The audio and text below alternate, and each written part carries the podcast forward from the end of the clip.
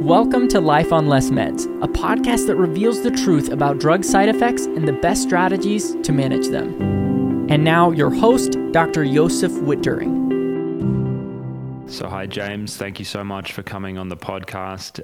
You're actually going to be the first one that we've ever interviewed about a TMS injury. It's kind of like this forgotten group of, I guess, I'm going to say psychiatric system victims. And I've actually never spoken to anyone before. And so I'm really excited to hear your story. And I think probably like a good way to kick it off is if you just talk to us about a little bit of the background. How did you end up getting TMS and then just walk us through it from there? Yeah, absolutely. Thanks for having me on, Joseph. So I was a business professional and at a big corporation, so it wasn't a very like warm and fuzzy kind of environment. It was like a production environment. And I kind of worked my way up at this large company. And were you in banking at the time, or was it doing? Okay, yeah. I was in banking. My whole career ended up being in banking, which maybe I'm lucky, maybe I'm not, but it was like it was like almost 15 years, and So I worked for quite a while, and the stress eventually kind of built up, and I really didn't know. I figured, you just work as hard as you can for as long as you can. But the stress built up over the years. I kind of repressed it and stuff. And then I ended up having to go out of work because I kind of had this breakdown where I just couldn't function. All the stress kind of poured into me at once. And then a doctor took me out, and he actually gave me Lexapro. And I didn't – there'll be these – little recurrent themes of how things went wrong, and I didn't recognize them at the time. But when I first took Lexapro, I actually had akathisia, inner akathisia, and I had no idea what it was. So I was just constantly like panicking and freaking out just from taking this minimum dose of Lexapro. And so I kept calling my doctor, and I mean, you're probably familiar with how it goes with people going through this. I kept calling my doctor because I just couldn't sit still. I couldn't let it go that something was horribly wrong. Mm-hmm. And then he's like, he kept being like, you can't just come into my office, we'll schedule an appointment for like 3 or 4 days from now or whatever. And I was like, okay, I'm just going down there. So I just went down there, and like, I got accosted by the nurse, but I was like, no, I need him now. I was lucky he was a good doctor, because he was actually like, okay, I can see it's really bad. Come in and see me. I'll talk to you. So I went and talked to him, and he gave me this whole spiel about how well the drug had worked for certain family members of his. And I believed him, I trusted him, but it was clear to me after that interaction, like he's basically like, just go home and calm down. And I was like, no, like this isn't going to work. So then I went and saw a psychiatrist, because I thought their help would be more adequate, right? And they would know what they're doing, as opposed to a GP that I had seen. So that's how I landed in psychiatry. Mm-hmm. And they gave me Buspar, which mellowed me out and resolved the akathisia at that time. And I continued on both, but I was just a zombie. Like I had never fallen asleep at work before, never, not even close. And I literally would go into work and lay down my head for a second and wake up like 30, 45 minutes later, like at my desk. This may be like a total stereotype of bankers from just my experience in general psychiatry. But when all of this was happening, were you on any stimulants like Adderall, or were you smashing like 10 cups of coffee a day? It seems to be a type. I don't know if that was in the mix as well when this breakdown happened. No, that's a really good, okay. So at that time, I've always been pretty healthy guy. I'm like, hey, if you want to feel good, like just exercise and eat well and you'll be fine, right? And it's worked for me in the past, but for a little while before that, I had started drinking energy drinks, and I drink like 2 Monsters a day, or like a couple Red Bull or whatever. And then I was having these horrible crashes, and I finally had given it up like maybe like a year or two before that. So at the time I actually wasn't doing anything. I was actually pretty clean and trying to be healthy, but that depiction is not far off from where I was a few times. Okay. All right. Yeah. Okay. So carry on. So it sounds like, so you're on Buspar, things seem to be settling down. You're a bit sedated, and I guess that was it for a while until you had your second run in, or was there kind of more going on? Yeah. Just an interesting side point. So my doc's like, hey, you're going to have to be on this for at least like a year or more. So just relax, just take the stuff. And like after a few months, I was like, no. And I was like, he's going to be pissed, right? Because he was kind of a really controlling or guiding figure, how you want to look at it. And I don't really go that way. I was like, I make my own decisions, but I was in a desperate spot. So I knew cold turkey was probably a bad idea. So I think I was like having the pills for a while, and then I was just done. And I went in to see him one day. I was like, hey, I stopped taking this like a couple weeks ago, you know, and he was really pissed. But he let me go. I started having brain lightning.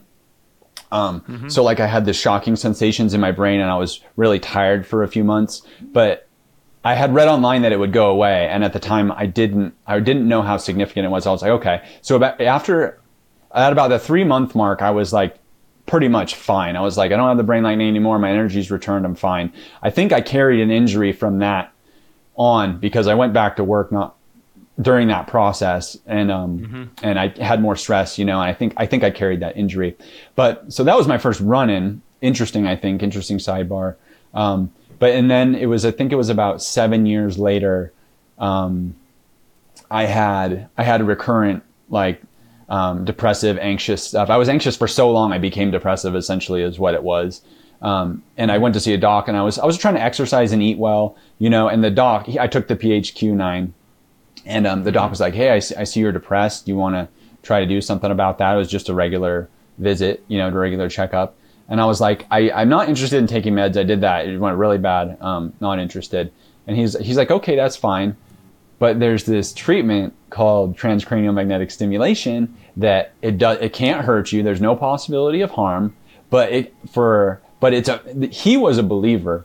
So he was like, this treatment, it doesn't harm anybody, but it permanently puts you in your depression in remission. Like it alters your brain in such a way to where you're, yeah, right.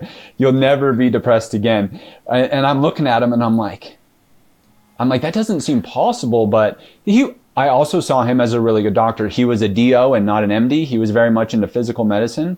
And so like I paused, and I was like, maybe he knows something I don't know.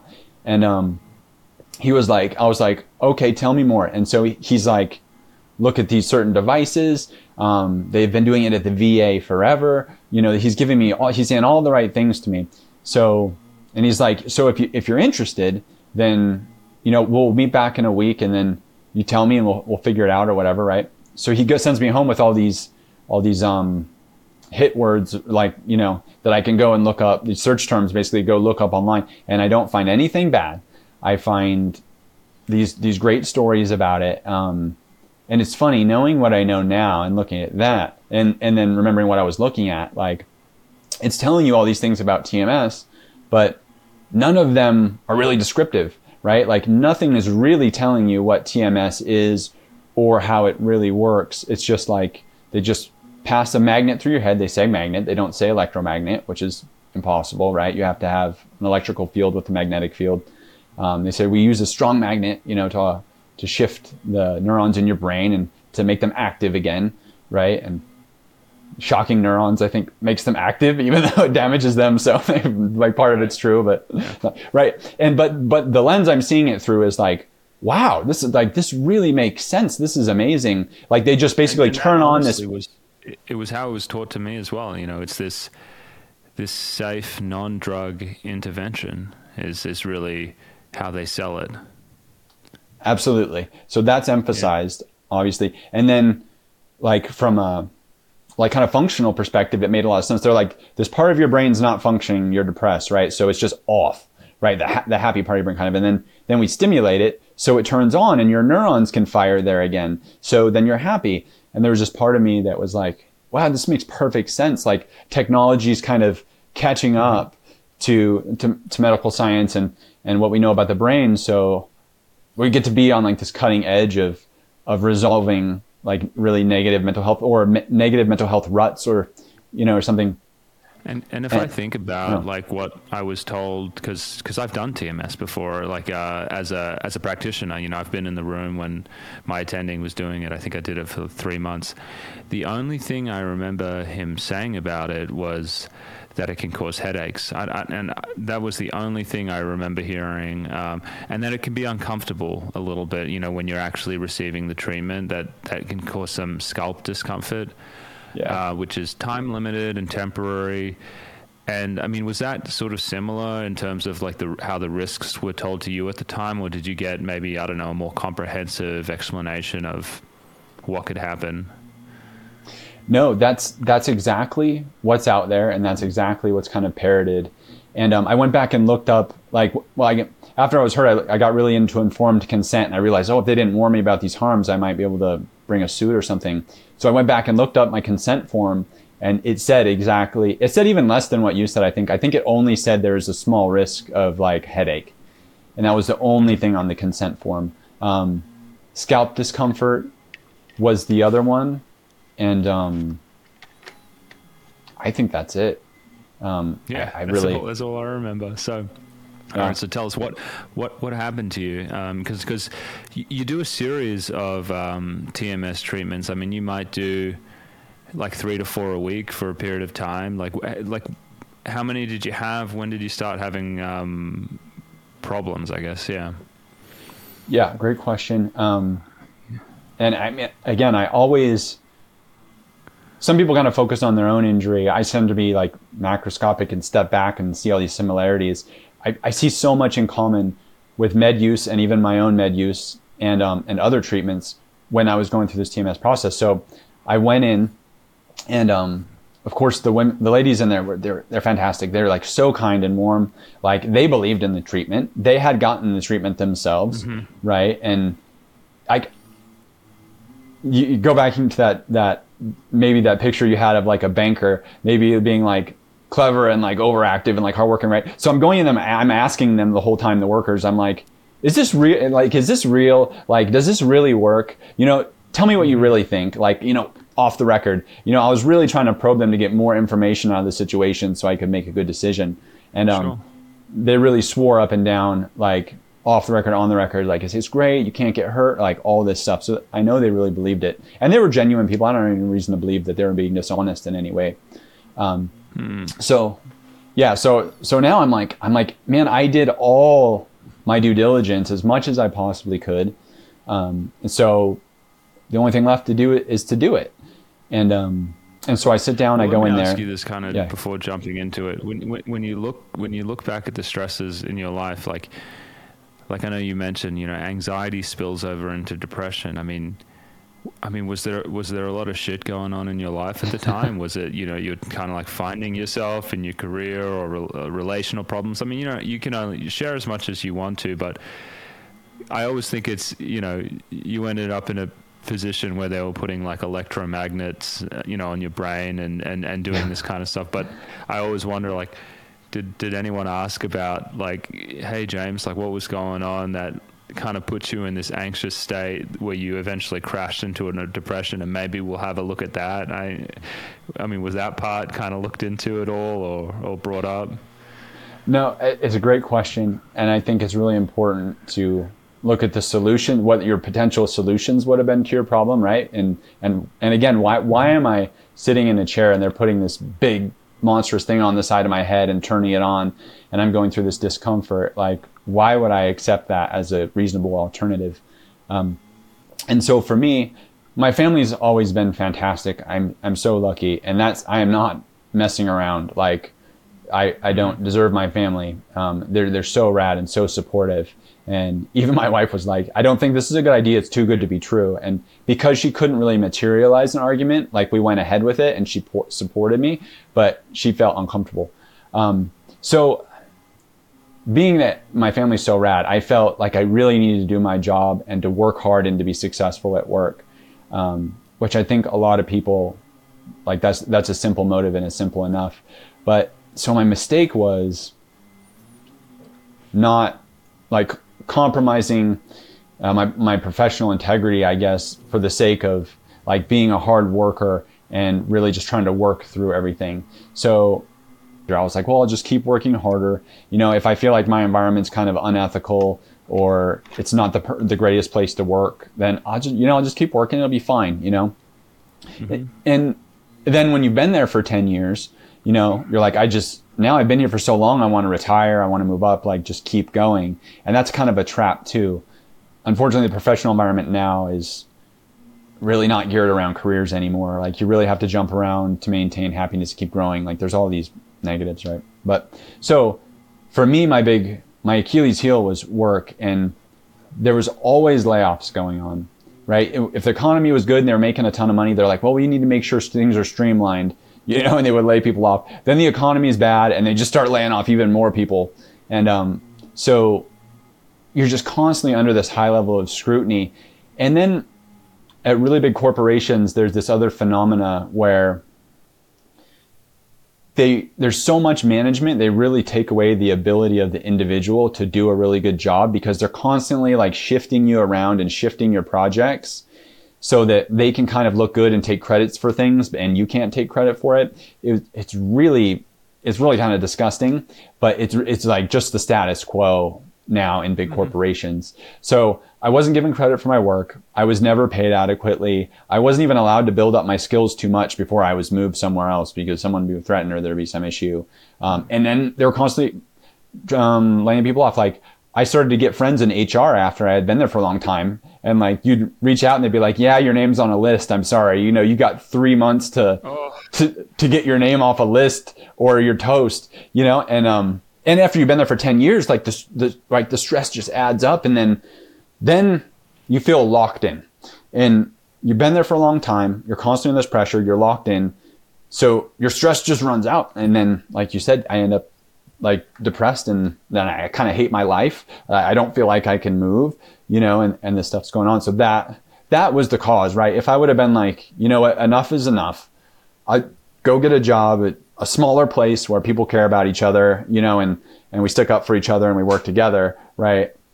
Things would have gone entirely differently. So, I'm not, were you at like, it sounds like you were like an iBanker at, you know, Goldman Sachs or JP Morgan Chase or something. Are you an iBanker? Was that your background, or a different kind? Yeah.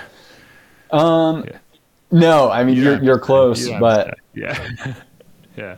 Sounds stressful. Yeah. Yeah, but everyone gets hammered like at a place like that. I ended up being in technology after a while, and it was really cool. I loved like coding and working with programmers and developers and stuff, but we got put under the same kind of pressure, like. Sure.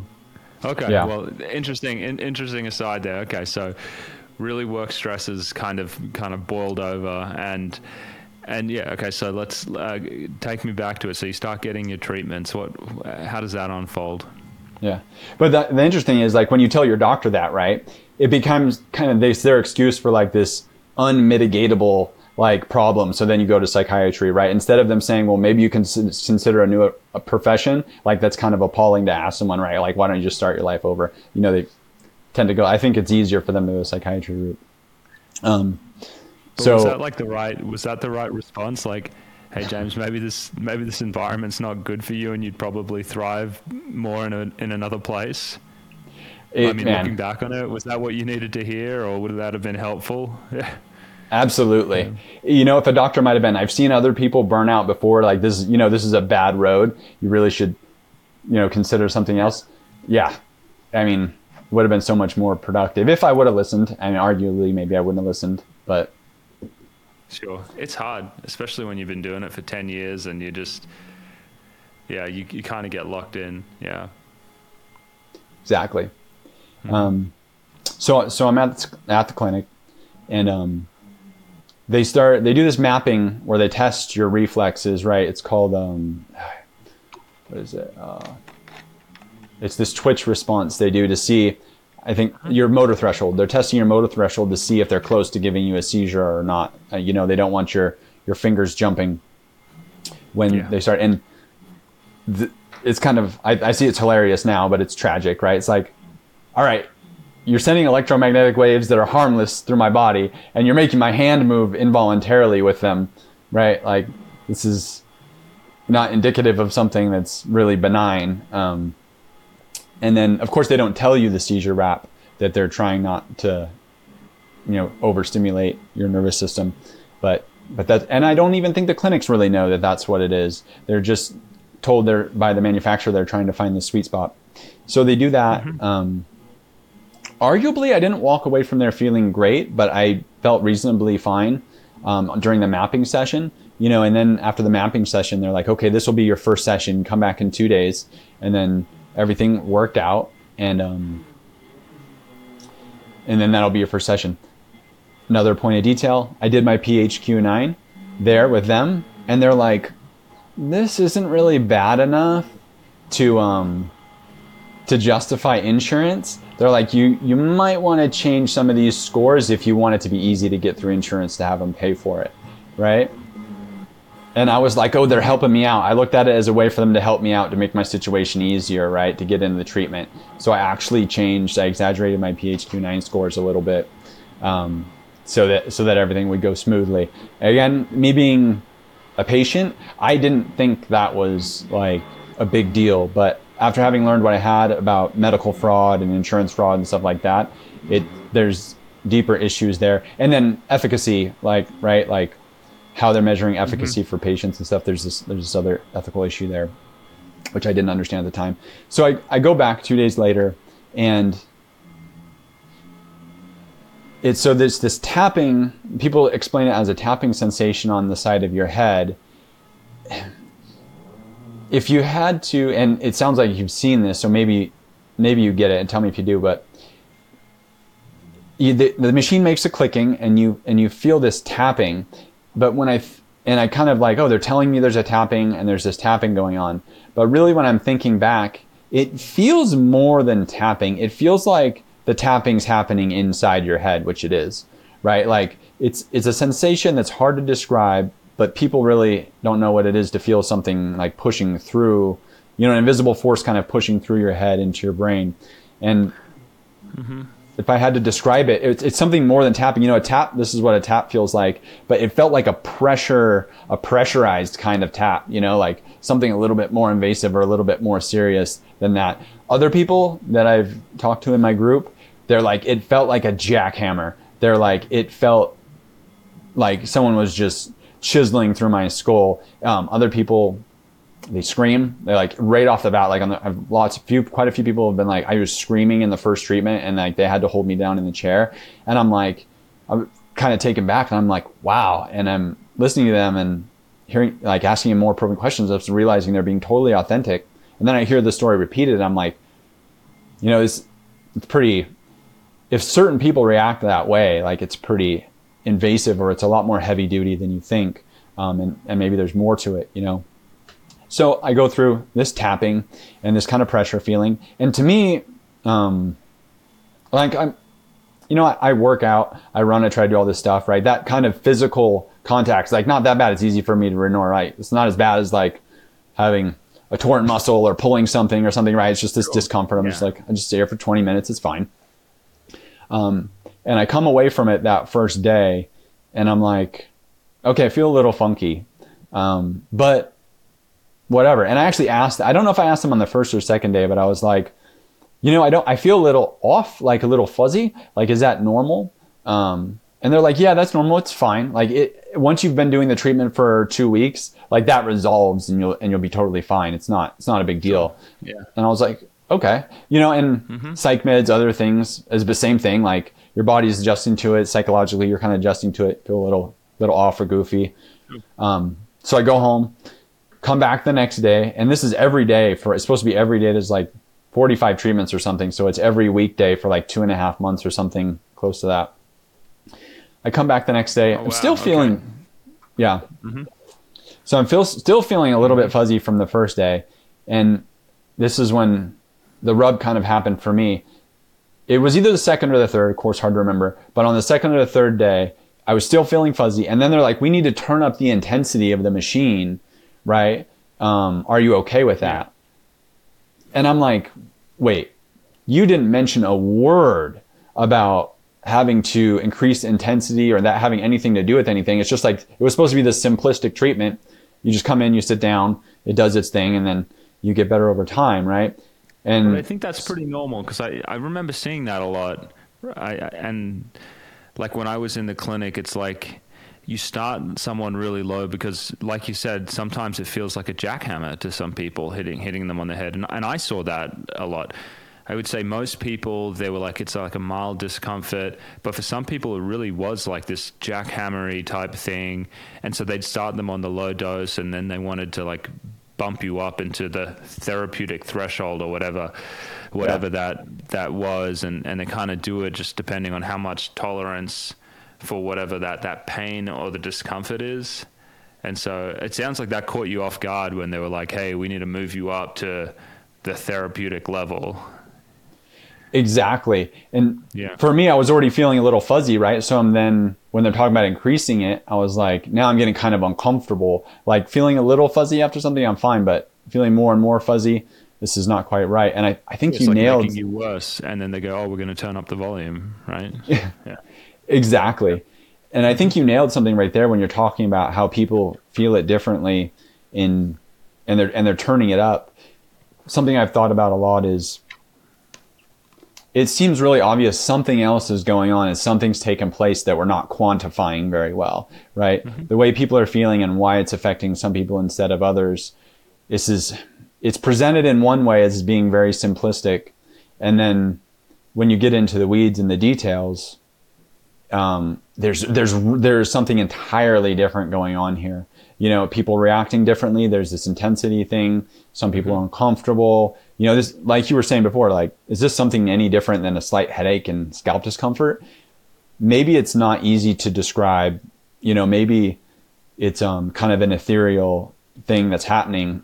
Can't quantify it well, but there is definitely something entirely different going on. There's a whole different set of symptoms and experience that medical science isn't good at describing, which I think we'll get to cover when I look at my research on TMS. But so that's what I'm experiencing. It's not physical pain, but I don't feel quite right. There's this kind of thing going on for me. So they say, we'll turn up. And I'm thinking about it for a minute and I'm like, well, what am I going to say? No, and go home. I'm like, I don't even know what that means. Okay, turn it up. So they turn it up and I'm like, okay, that was even more uncomfortable. But I'm like, I'm not in pain, but I just feel more fuzzy, you know? And they're like, well, that's normal. It's okay. You'll get used to it. We'll end up turning it up to like 150% or 120% of the therapeutic dose will be fine, right? And I'm like, okay. So I go home, I come back, and they're like, we'll go up in increments of like 10 or something, 10% a day for like a couple weeks. Yep. I'm like, okay. Come back, go home, come back. Same thing. They turn it up and they had done it like 5% the previous day. They're like, well, do you want to try 10? And I'm like, now I'm kind of at a different perspective. I'm like, all right, let's power through this and go. I'm like, okay, turn it up to 10. They do 10. And again, I cannot describe exactly how I felt except for saying fuzzy. But now I felt it was much more intense and I felt much, much, much worse. That was a moment when I was like, I didn't have the cognitive ability to say this is bad or it's wrong, but I had the cognitive ability to understand that it was serious and I would have to handle it differently. So I remember driving home that day and I drove across town like 30 minutes or something. And it was difficult to get home. Like cars were driving around me and I was like, I can't tell you why, but I'm not as aware and I feel out of control and I don't know really what's going on around me. Like I'm focusing on where I'm going, but my situational awareness is like zero. That's unusual. Everything up until this point, I think I saw doing TMS, I've seen people complain like it's like a jackhammer on their head. And I've seen them like, you'd say, hey, just hang in there. Like, I know it's uncomfortable, but we want to get you up and you kind of grit through it and they're okay. But I don't think I ever saw anyone who developed, you know, after 3 or 4 treatments, like straight up confusion. And so that's, to me, that would have been really concerning. I think if I started having someone who was just like, hey, doc, I feel like I'm losing my mind. I couldn't really get home the other day. So this to me seems like when things are really starting to maybe veer off the tracks a little bit. Yeah. Yeah. And when I got home, I told my wife, I was like, you have to drive me. I can't drive anymore. It doesn't feel safe. Right. Mm. And what I understood later after I had a a neuropsychological exam is that I was losing my ability to multitask. Like if I'm talking to you straight like I am now, yeah, like I can perform fairly well. But if there's noise in the background or there's other things going around me, I lose my ability to really do anything. I'm kind of like confused, like you said, right? And then I can't focus and I'm just like, I can't really do anything real well. But at the time, totally unaware of that. So my wife's like, okay, you know, and she was kind of concerned, but we talked through it and stuff. And we really believe the clinicians when they're like, everything's going to be fine in 2 weeks. So I go back. We turned it down to 5% instead of like keep going up 10 every time, you know, so it wasn't as dramatic, but I still felt very confused and fuzzy. And my wife drove me, so I wasn't driving anywhere at the time. We got to the 2 week mark and, I asked him, I said, hey, this is not going away. You know, is it, and then she's like, well, some people it doesn't go away till the end of treatment. And I'm like, we didn't say that up front, right? And I'm like, but what I was experiencing, I really didn't expect it to go away because it was fairly intense. But again, I couldn't describe it very well. So I was just like, I guess, you know, and now I know I was pretty seriously cognitively impaired at the time. So I'm like, I look back and I'm just like, I don't know how I would have self-rescued out of that situation. You know, like I was just like going with the flow and really, really hoping and praying for the best, like that you just get through this treatment and then everything will be fine. Like they say at the end, like just stop, don't worry about it, just do it. And that's what I did. Once I chose that path, I really wasn't coming off of it because I really didn't have a lot of ability to think myself out of the situation. So that went on. And then it was somewhere, I think it was somewhere around the 1 month mark. Man, I don't think about this very often. It crushes me when I talk about it. But I was in bed and I just jump out of bed because the fire alarm is on in my house. And in the middle of the night, like 3 or 4 or something.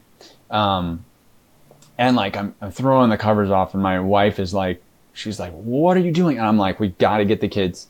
Like that, like the alarm's going off, like something's going down right now. Like we got it, you know? And she's like, she kept trying to stop me. She was saying something. And I was like, I'm like, what? No, I'm like, the fire alarm is going on. I'm like, how can you not hear this? I'm like, she must be out of it. She's just groggy from sleep. Right. And she's like, stop, whatever. And I'm like, what? She's like, there's no fire alarm. She's like, there's nothing going off right now. And I'm like, what are you talking about? You know, I sat there in disbelief for a moment and I'm listening and I'm realizing what I'm hearing is not an alarm sound. It's a screeching, a screaming in my ears, but it doesn't sound like the beeping of an alarm, right? And then I'm starting to realize this and she's like, what? And I was like, I hear this really, really loud ringing in my ears. And, she's like, you know, I've never had ringing in your ears before. And I'm like, no. Like, she's like, have you ever been to a concert before? I'm like, yeah. And she's like, did your ears ring afterward? And I'm like, yeah, but it went away in like an hour or whatever, right? She's like, that's what it is. She's just ringing in your ears. And like, I am panicking, right? Mm-hmm. And cause I've never, outside of loud noise, I've never experienced anything like that before. And it's really temporary. And so she's like, it's just ringing in your ears. It's fine, just relax. I get it all the time. Apparently she does, I didn't know that. Yeah. I go back to bed, I bring it up with the clinicians, and they're like, we really don't have any reports of that or anything. Like they'll probably just resolve, it's fine. You know, they didn't know what to make of it. I didn't know that was a sign of neurological injury or head injury or anything at the time. So I was like, okay, and still have it now. I've found ways to cope with it, but it just stuck with me the whole treatment. So that happened in the middle. And so that was the only like big change that happened. Otherwise I got to the end of the treatment. And I was like, I still feel really fuzzy. I still can't drive. And, the girls are like, okay, we'll talk with the doctor about it on the exit interview. And, so I bring it up to the doc because the doc only saw me at the beginning to approve it. And then at the end, didn't see me in the middle. So at the end, I'm like, hey, I have these issues I've been dealing with. And they kept saying it's going to resolve. Like how long until it goes away? And then he's like, it'll go away in 2 weeks, you know, it'll be fine. And I'm like, well, what if it doesn't? And he's like, and this is when I know I got, like, this is when everything started to come into focus for me. One, I wasn't really any better. And then two, I had this stuff going on, but he's like, it looks like if it doesn't go away after 2 weeks, you've developed some other neurological problem during TMS that is separate and has nothing to do with TMS. So you need to go see a neurologist. And I kind of stared at him and I was like, oh, there's nothing I can do now. Like, I'm done with treatment. I'm like, whatever happened, happened. Like, me freaking out right now or doing anything to show anger or disappointment or whatever. I was like, this is the last I'm going to see of any of these people. So I'll have to figure it out some other way. So I left. You know, one of the things I remember about TMS, and which I didn't mention previously, did they make you wear like earmuffs or earplugs during the treatment? So yeah. I'm pretty proficient with the inner ear plugs. You need to twist them up and put them in there real good. And I had that the whole time. Yeah. So. Okay. Yeah. So interesting. Yeah. So tell me what happened next. Yeah. So I left there, and then of course, 2 weeks later, 4 weeks later, you know, nothing. I actually lost my job in that time period. So, they saw, I mean, at work, I mean, I can't even really recall what I did at work during those times, but I will tell you, the one thing I do know is that I got an out of cycle raise just before, like a couple months before I had TMS. So in these kind of aggressive corporate environments, like, if you save the company a bunch of money, if you do these really big things, because everyone fights for their end of the year review where you can get a raise, right? And most people don't get a raise. They give it to some people, right? But if you really crush it, like, they'll give you an out of cycle raise and they'll give you title, right? They'll make you a vice president or assistant vice president or whatever. So they had done that for me like a few months before TMS. So I was under a lot of stress, having issues, but in all accounts, I was doing really, really good at my job. And then, so I don't know what I missed at work. I don't know what happened, but they got rid of me. Like, right after they started giving me more money, not long before. And, I did, you know, I think my best guess is that I started performing badly and they let me go. There's no way for me to know for sure, but so that had happened. So I was kind of at home on severance. I really didn't know what to do, and after a few weeks I was like, all right, I need to try to find another doctor that can look at this stuff, a neurologist that would really know what's going on. And I found a neurologist. They were aware of what TMS was, but they were under the same auspices that, like, you just wait and it'll just go away, you'll be fine, right? And they kind of admitted that they didn't, even if it didn't, like, they didn't know what to do. I mean, I didn't even ask you, did it help with your depression? So again, paralleling to like meds and other things, it blunted me really hard. Like, my cognition was really poor and low during this time, right? Which at the time I didn't know, I just felt fuzzy, but looking back, my cognition was blunted. So I'd actually report that my depression was less and my anxiety was less. And even though I got let go from my job, like, it should have skyrocketed, right? But I was reporting that I was better. And it was because I didn't have the mental bandwidth to ruminate on stressful stuff. I didn't have the mental bandwidth to ruminate on the negative. So did I feel different? No, I didn't feel any different, right? But I did report that I felt different, and there was a change. Yeah, I mean, it reminds me of something that there's a kind of a famous psychiatrist in this space called Peter Breggin, and he used to talk about ECT being like a minor traumatic brain injury, and the parallels between that and other minor traumatic brain injuries, and how you could almost, you know, that, yeah, there is a blunting, but sometimes there's also a slight euphoria that goes along with brain damage, which is terrible to think about. And I mean, that's kind of what he said, and I sort of kind of remember that.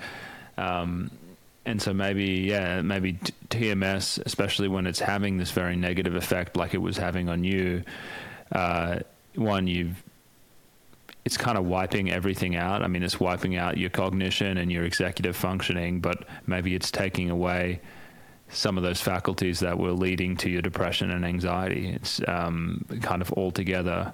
And so maybe you feel better, but you don't realize that you've been brain damaged essentially. And it's really hard to, I mean, that's the other thing that, again, you know, talking about Peter Breggin, that he would go on about was the inability of patients who were on psychiatric medications or who had received treatments to realize the degree of their altered cognition and their mood, because it's hard to self-observe when it's happened to your brain. You know, people around you might be able to tell and see that, but the ability of the actual person is it's skewed, you know, because they're, So I don't know if you relate to that. No, actually, one of the first things I ended up reading were these papers that I got from Breggin on anagosia. I don't even know how to agnosia. Like, that's the technical term for exactly what you're mentioning, right? Like, you lose this self-awareness of what you're going through and the harm. It's exactly like how I classify what I was going through.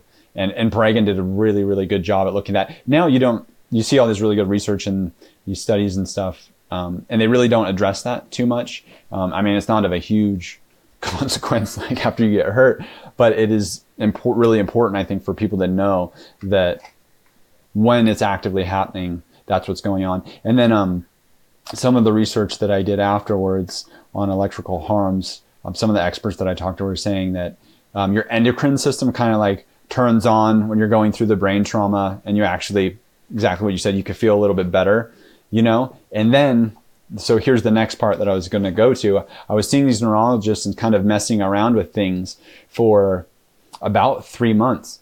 And then I developed this really severe lower back injury. I developed extreme anxiety and panic that was happening. Like every time I would go out into public, I would panic. And this wasn't because I was stressed and I didn't understand it. It would just be like, getting hit in the face with a bucket of water. And I mean that because, like, I'm not expecting it. Like, I'm not stressed to go out, but when I go out, my brain just starts panicking. And I'm literally like observing, my consciousness is observing myself panic. So I'm literally like calm. And then all of a sudden I just feel like panic just flood my body, like physiologically. And I'm just want to scream and run. And I'm literally sitting there and I'm like, why am I experiencing this right now? I don't understand, but my body's freaking out, but my mind's like, this is weird. And it's just a really unique experience. And at first I just thought, oh, well, that's me panicking. It's just different now or whatever. But then I started to understand. And then I had this extreme depression and fatigue that showed up.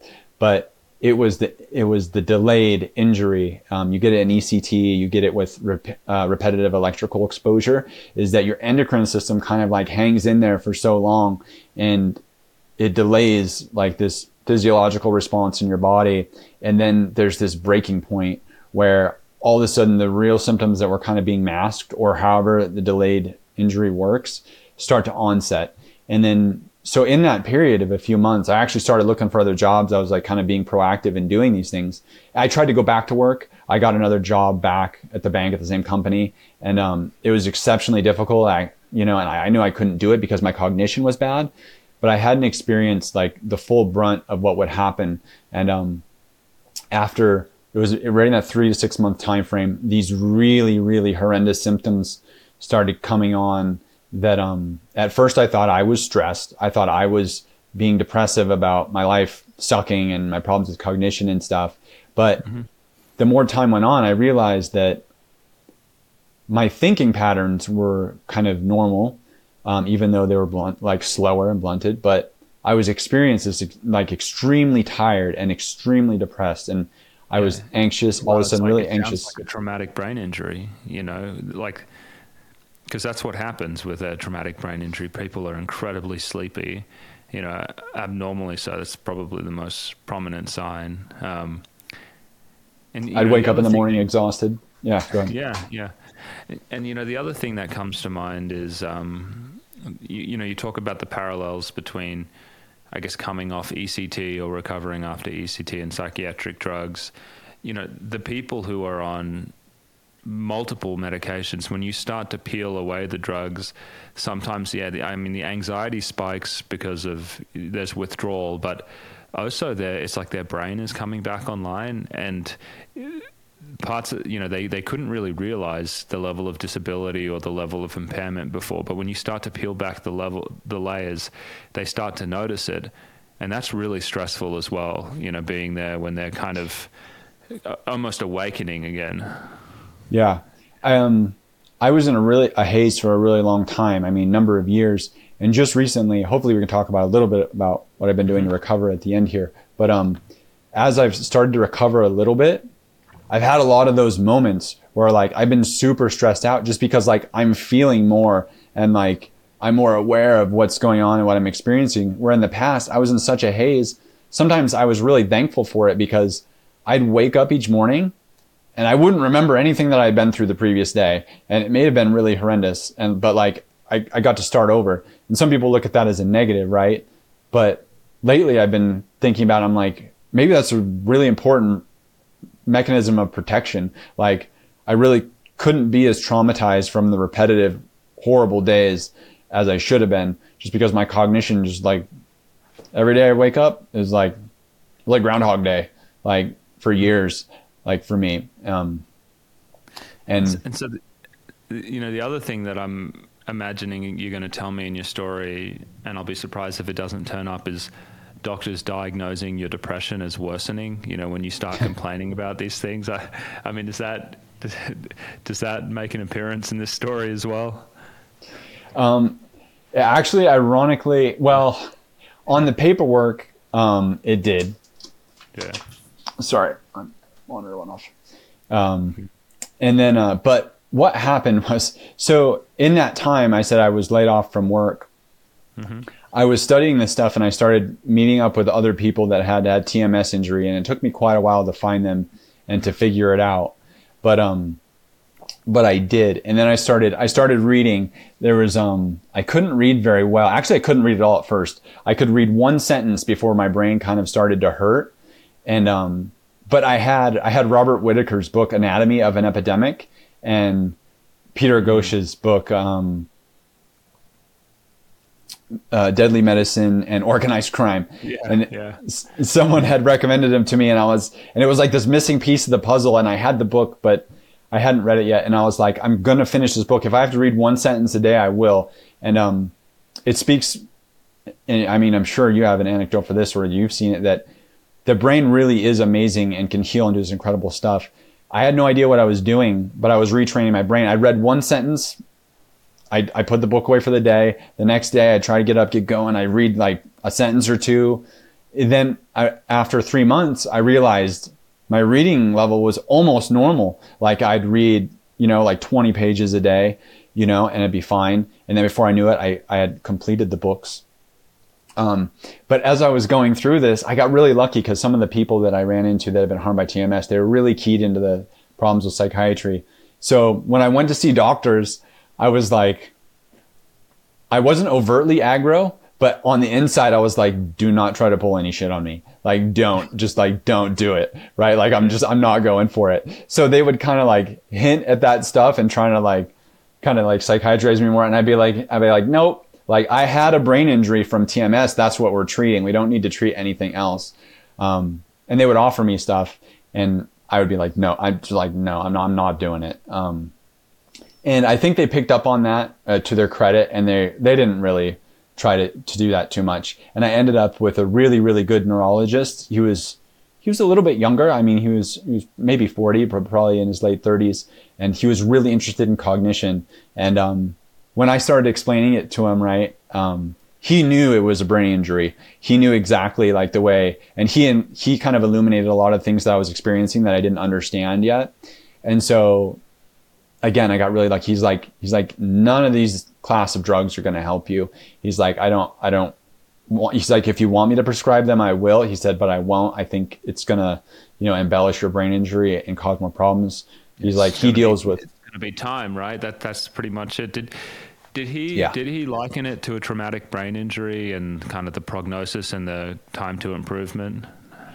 So, yeah. I mean, I'm sure you get this, right? He's kind of I can only write down so much because I don't, this is not classical. So this is what we're going to do. And he started telling me, like, he had other patients that were like pro athletes, like hockey players and stuff.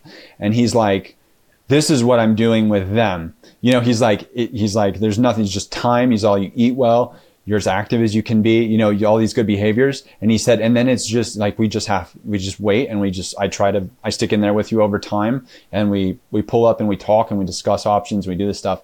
And it was really fantastic.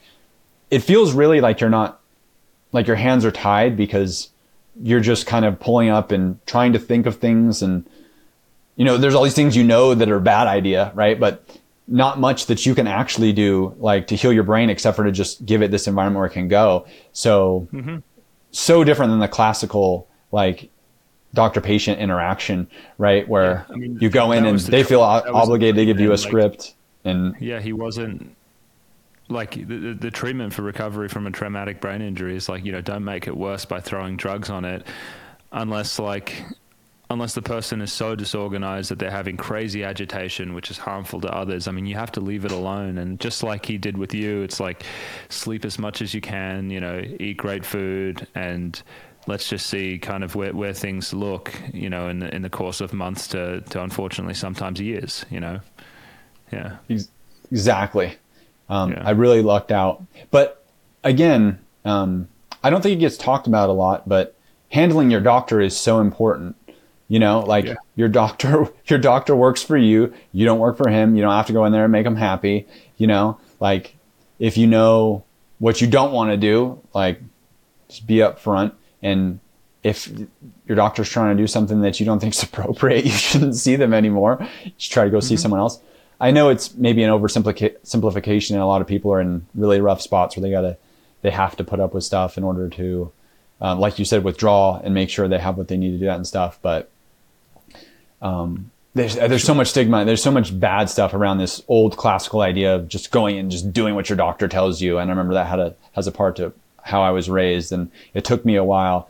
I was over it psychologically, but emotionally I wasn't quite. Like, I was scared every time I went into the doctor, being like, all right, I'm going to leave if this happens, or I'm not going to let him, like, do this or that, or I'm going to have to say no. Like, I was really stressed about it. But yeah, I mean, how scary is that? I mean, after you read Peter Gurche's book, you're just like, oh my God, you know, like, this is, I mean, I'm in a dangerous place.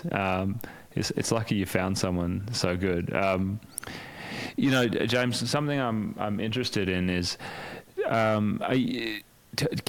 just tell me about the trajectory of your improvement. Like, what was, like, the date and month that you finished, I guess, TMS, and then talk to us about, like, the milestones in improvement. I mean, maybe you're fully recovered now, maybe you're not, but just kind of how it progressed over months to years. I think that's really important for people to know. Yeah, I really want to cover that. For a long time, I tried to figure out what happened to me. I tried to get lawyers to help me out. I focused on all these things, you know, that I thought were really important after my injury. And I think it's because I didn't know how to recover. I went to therapy like twice a week. You know, I ate well, I tried to be as active as I could. I did all these things hoping it would just work out. And I know those were really good decisions, but I didn't know, and maybe I still don't know in a lot of ways, like how difficult it is to really recover from a really, really serious brain injury. So this is how it went for me. But in trying to figure it out, I think people get really, really caught up, like, oh, I'll take these supplements. Same thing with me. I'll take these supplements. I'll find these treatments that'll work. And then I'll get there. And I have friends that are still on that path, and they still do the same thing. But after a couple of years, I was like, the same supplements do not work for anybody, right? Like, and the people that they do work for, I'm not real sure, you know, how really life-changing it was, you know, like small little improvements and stuff. You know, it's just arguable. It's not as good of a situation I thought. Same thing with treatments, different, you know, rehabs and stuff have, you know, some better results, and there's less danger involved, you know, there's less blowback involved. So they're safer. That's better. Obviously medications are really problematic and dangerous. the alternative treatments, some can be the same for that kind of stuff. Mm-hmm. And so what I realized fairly early on was like, there's a lot of BS in here. There is a lot of BS in here. So I need to be really careful and really pay attention. So over the years, I really, and I didn't have a lot of money because I lost my job, right? I had virtually no money. So I was like, and I can't afford, like some people are like, they're paying 10, 20 grand at a time on these crazy treatments and stuff. I'm like, even if I wanted to, I couldn't do it. Like maybe I could beg a relative or something to pay for something if I was sure it would work. But I never walked away with that assurance, even from the people that said they benefited. I was like, it's not life changing. I mean, a small jump. I don't know, you know? So over the years I was healthy. I was as active as I could be. I ate as well as I could. I went through these really strict diet things. I tried to be as positive as I could. And I mean, I made really, really small progress. I'm saying looking back on a year at a time, it's been 5 years almost exactly right now. But for the first 2 years, I mean, for the first year, I went backwards. Things got worse for the first year.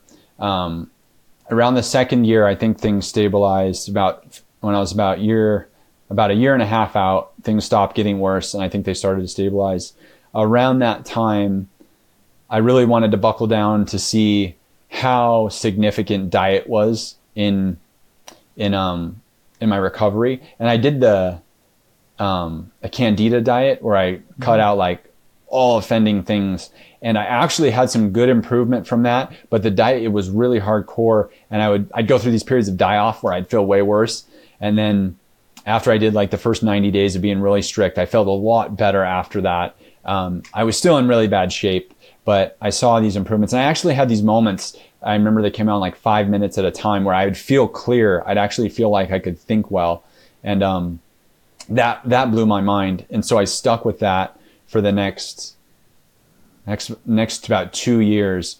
I wasn't perfect with it. I would relapse and kind of eat stuff I wasn't supposed to, and then kind of get real strict again and stuff. But my progress was really marginal. I mean, like a couple, like if you had to look at it in terms of healing 100%, like a couple percent a year, I'm looking back and I'm like, am I better? I'm like, I can't really tell. And really my wife would be like, you know what? I feel like you're remembering a little bit more. You know, I feel like your attitude's a little bit better. She'd be like, I feel like you definitely improved this year, even though it's small. And then I'd be like, okay, you know, like I don't feel much improved, but when I really think about it, I'm a little bit improved. I can go along with that. Okay. You know, and it gave me some hope too that I was progressively maybe improving slowly. So, I mean, come up to about the 4 year mark. I don't know how and when I ran into it. And again, I'll give this warning to anybody because it worked for me just like any other thing. I don't know if it'll work for everybody else, but I started listening to podcasts and I got some information about fasting. And, there was this gal in my group that came into the group a while before that. And it was really interesting because she's like, she was pretty hurt pretty bad. And then one day she just made a post in the group. I mean, I don't know if it's true or not. I wasn't able to verify it through her because at the time I was in bad shape and I didn't follow up with her. But she just posted, she said, I read my Bible and I fasted and I'm better.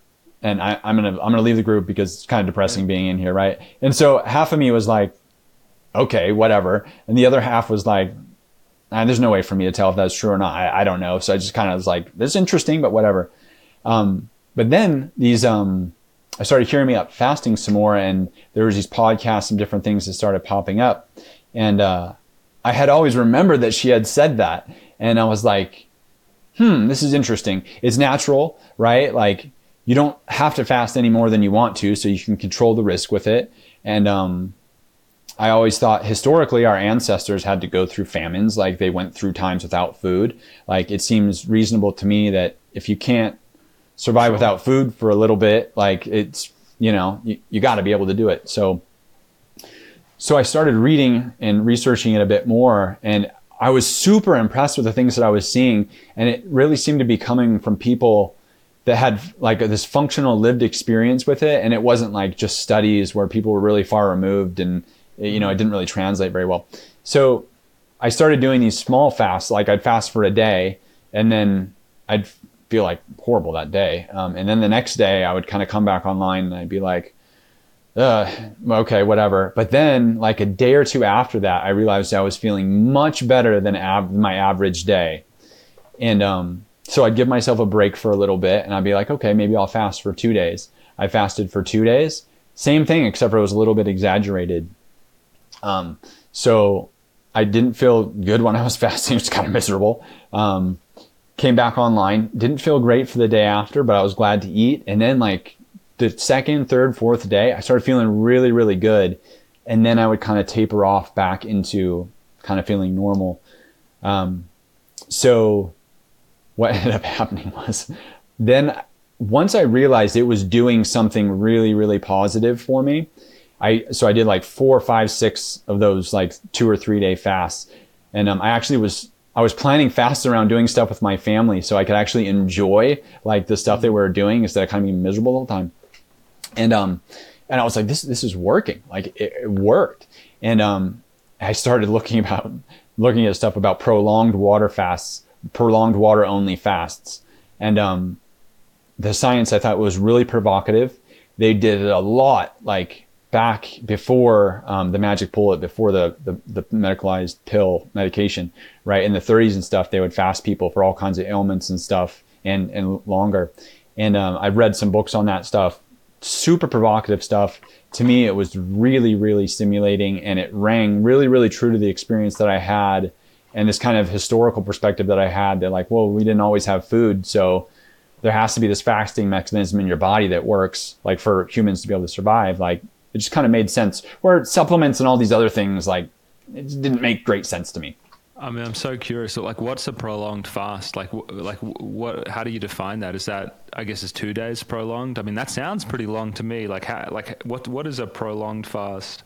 You're ready to have your mind blown right now? Yeah. So a prolonged fast is considered anything longer than a week. Oh my God. Okay. We're talking something longer than 5 to 7 days. So I'm reading all this material. And like, there's these clinics that do prolonged fasts and all this stuff, right? And like, I don't have the money or really the means to do that. So I've been sick for like 4 years, like 4.5 years, 4 years. God. Yeah. And I'm like, I don't care. Like, I feel like I learned this material really well. I probably read like over 700 pages worth of like kind of clinical like reports and really non-biased information from doctors that practice prolonged fasts.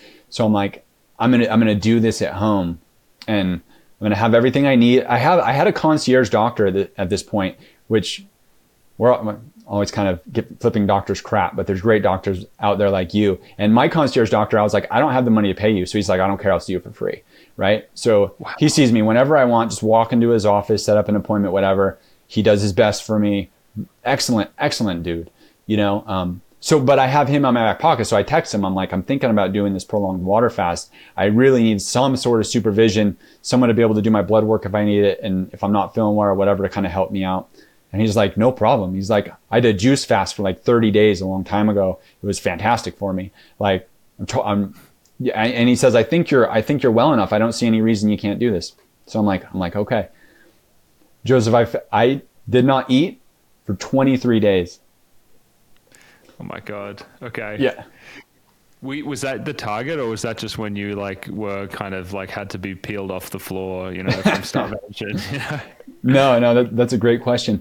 I read there was this study done at a fasting clinic with this lady who had a brain injury from an accident, and she had a headache for 12 years. For 12 years, she went to neurologists. She said on a scale of 1 to 10, it was an 8. So she had a level 8 headache is what she said for 12 years. And I think she's kind of debating on maybe like ending her life or just like kind of giving up on life and just going from doctor to doctor, you know, like really bad. But she ended up going to the fasting clinic because there's these neurological benefits. She did a 40-day fast, and I think it was around the 30th day, her headache went away. This is what she reported. And then it came back like a few days later, but that's the first time in 12 years she had ever caught a break from it. So in the paper that they wrote up, she after 40 days, you kind of have, I think, this emotional breakdown point and like where you just can't really go any faster. And 40 days is the longest they've ever really recorded any kind of benefit from fasting. So they say beyond 40 days, like, you're just not benefiting anymore. So 40 days comes, she talks to the doc, doc's like, you're not doing so hot anymore. You know, the headache's back, we should stop. She stops.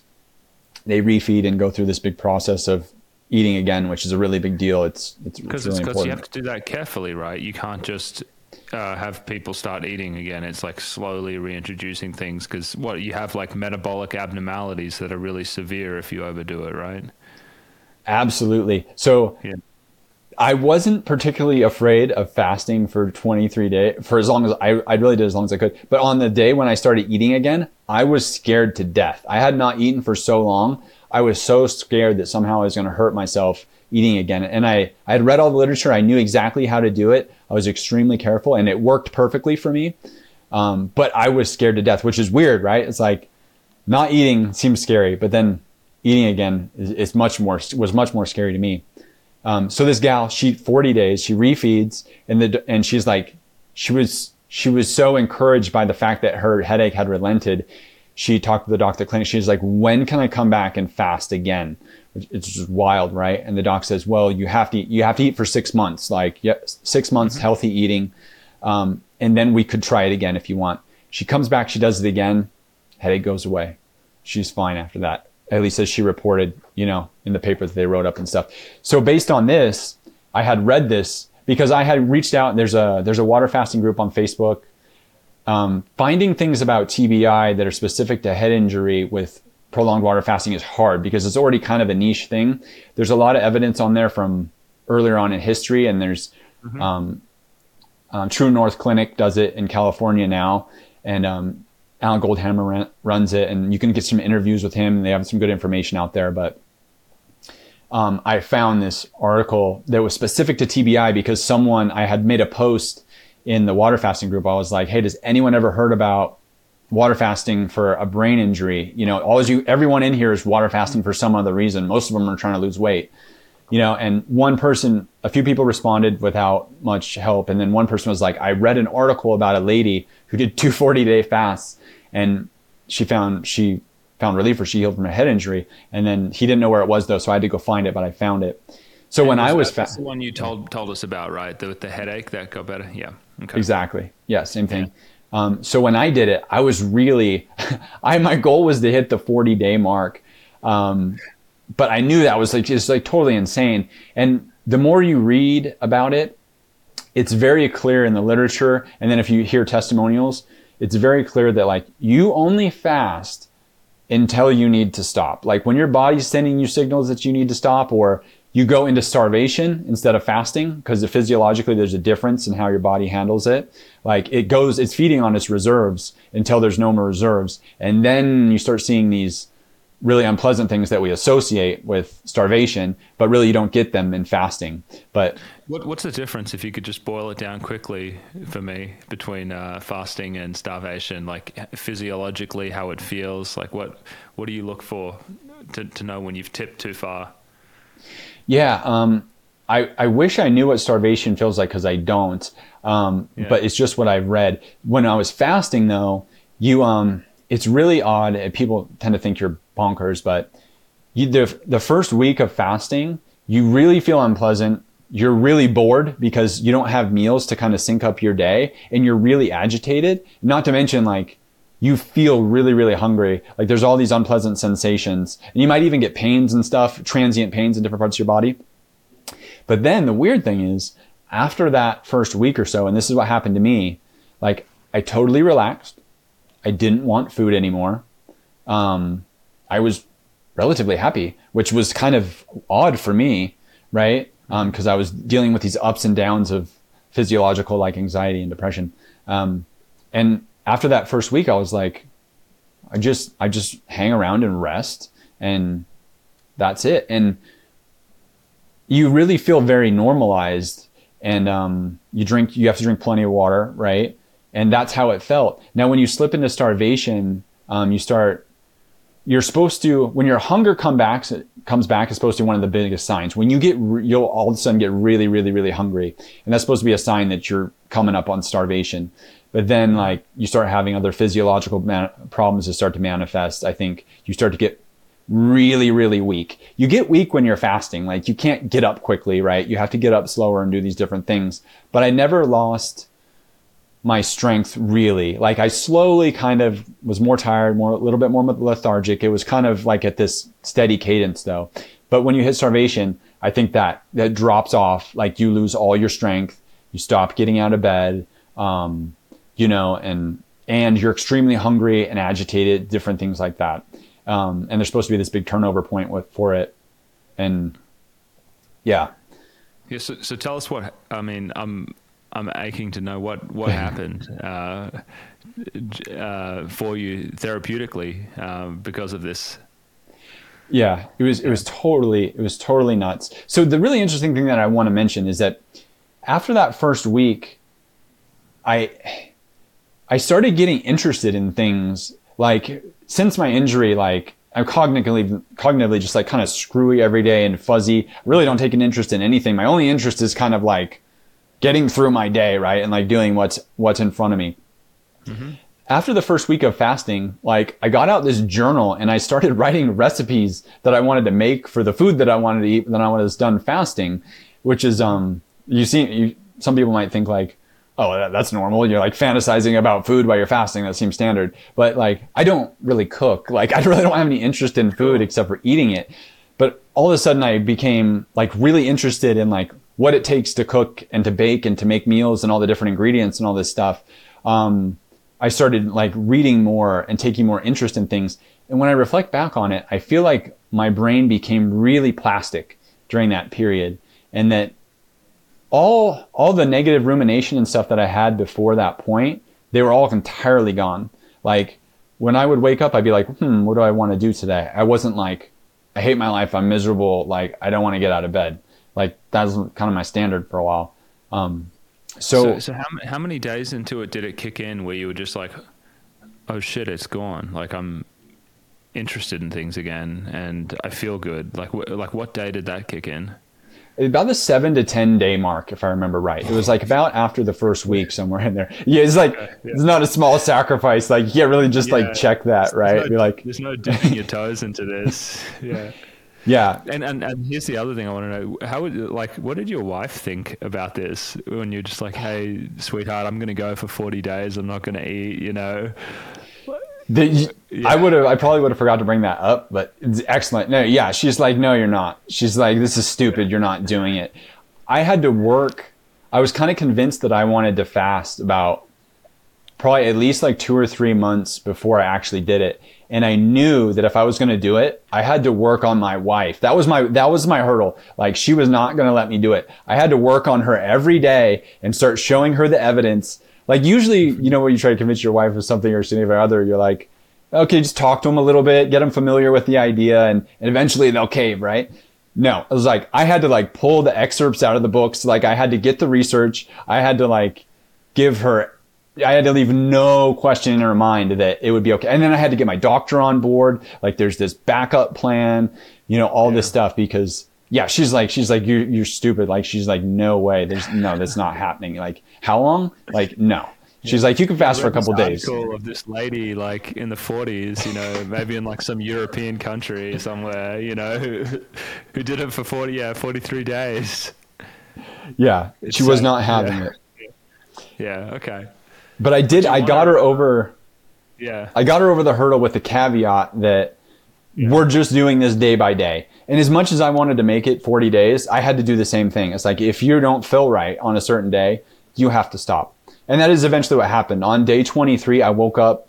I felt a lot more confused. I started panicking, which I hadn't experienced at once during the fast. And I started worrying about all this stuff that I hadn't worried about before. And I started getting really upset thinking that I was going to break my fast before I wanted to try to make it to day 30 is what it was. Because I just saw that as like such a far mark. But like just that morning, like it was just anarchy and it was completely different than every other day on my fast. And I was getting more and more upset. I didn't feel right. I felt confused and I was like, and I was really scared about eating again too, was another thing. I was like, I've gone so long without eating. I don't know how to eat. I knew on paper exactly what routine I needed to go through. But so that was how I ended up breaking. I was like, all right, you just need to ingest something besides water, and slowly started doing that. And then to go into what happened after, I can talk about that if you want. Yeah. Tell me about that. I'm noticing that I'm pushing up 5 minutes here. I'll have to get you on again to finish this properly. But if you can, in the next 5 minutes, tell me what happened with you mentally, I guess, coming out of this. Yeah. So this is where things get really, really, as if the fast wasn't crazy enough. These things, it got incredible. I started eating again. And when I started eating again, everyone will tell you this, right? They're like, food tastes so good, right? It's like, okay, yeah, you haven't eaten that long. Food tastes so good. Yeah. But for us, people that have had severe agitation or changes to their emotional state because of the physiological changes of like a drug or electrical treatment or something, right? Experiencing that was like having this huge flood of neuronal activity, emotional activity, all this stuff that we're really devoid of and really hard up to get. You get this big rush of it. And when I started eating, Joseph, I hadn't been happy for a while before I got TMS. And then this is like 4.5 years after TMS. Like the most happiness I've ever had is like a 3 on a scale of like 1 to 10. That was like my best day, yeah. Right? Yeah. I was like, it skyrocketed to like an 8 or a 9. Like I was so, yeah, I can't imagine what was going on in my brain from that. You know, it's like, it just felt so happy, so healthy, and so good. I felt it through my whole body. Like I could feel the happiness, like from my head to my toe. My body felt like positive and good. And everything just seemed to kind of come back online. And it's just I was so freaked out. I actually got a few days of this. I got scared because I felt so good all the time. Like I had so much positive emotion. I'm like, I feel like some sort of weird happiness robot, like it's being forced down my throat almost. Cause I was so used to like feeling negative. And then one night, I don't know why, I was laying in bed one night, watching like a cartoon. Sometimes I watch cartoons with my kids or something, you know? And, I was at like a 10, like on my happiness scale. I was like, I've never, as far back as I can remember to being a kid and like sitting outside and like eating a popsicle or something and like staring off into creation and being like, life is awesome. And you're just a kid doing whatever you want. That's how I relate it. Like at that moment, that's how good I felt. And, after that, the more I ate, I ate some stuff I wasn't supposed to. I did a few things and things kind of equalized for me. And I didn't feel as good all the time. But I had this healthier range, but I could still get really happy. Like if cool things were going on, right? But other days, maybe I didn't feel great, right? If I ate bad for a few days in a row, I mean, I did stupid stuff like, wow, I eat pizza and hamburgers and ice cream and stuff. It's just like for us, like that are harmed, like, that just can have really bad consequences. You know, I'd feel like crap for like a day after that, you know? And so I went up and down for a while after that, like kind of binging and then like trying to be healthy again and stuff. And then, so that lasted for a couple months. And then just recently I went like whole food vegan because I'm just trying to keep it as clean, as simple as possible. And that's what they recommend at the fasting clinic. And so I started feeling a lot more balanced and a lot more positive on just a really consistent basis, but I really have to keep my food locked in really, really, really well.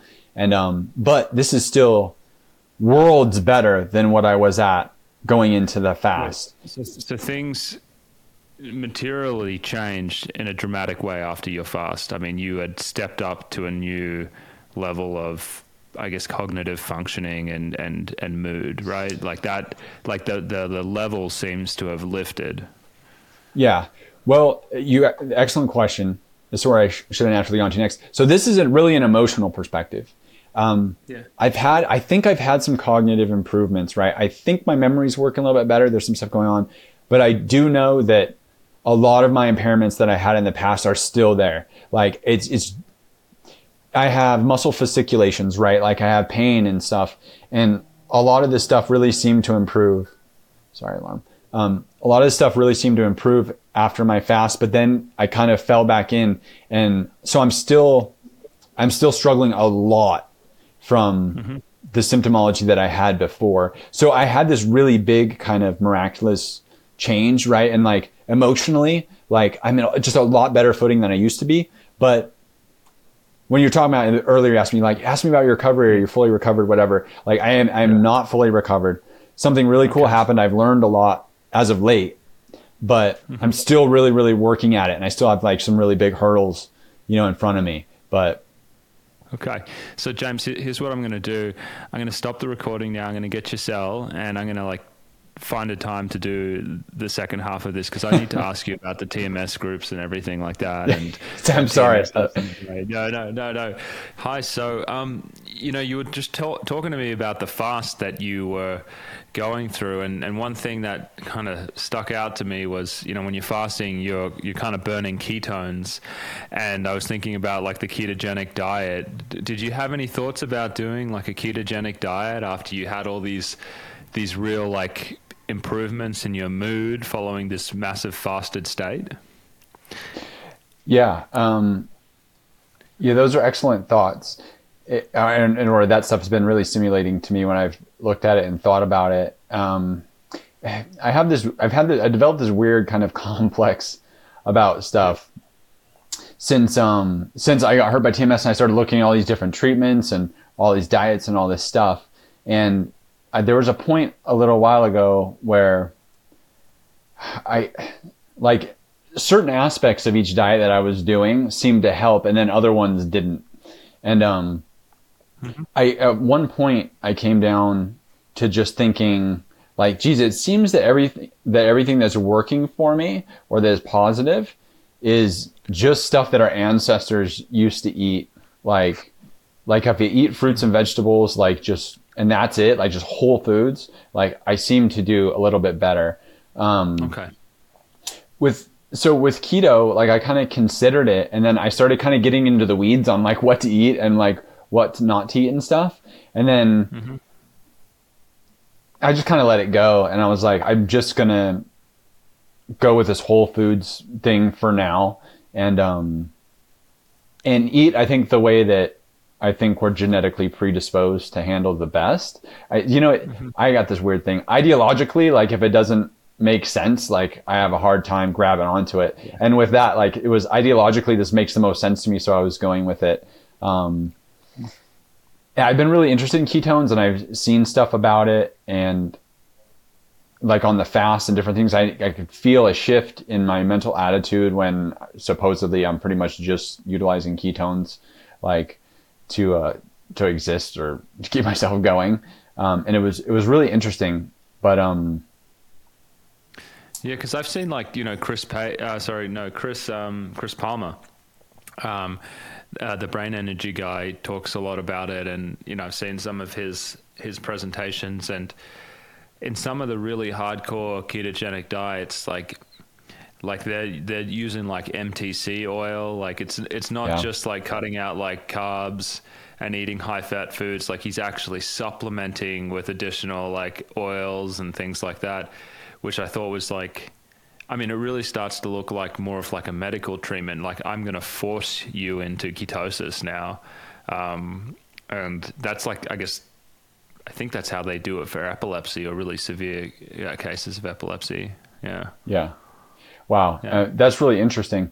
And I'm super, most things like I kind of look at and disregard now. I'm like, I've been here, I've seen that, like now that's something I'm very interested in. And I continue to monitor, and I talk to people that do it, see how they're doing. But for instance, like MCT oil, before I had done my fast, I haven't tried it after my fast, but,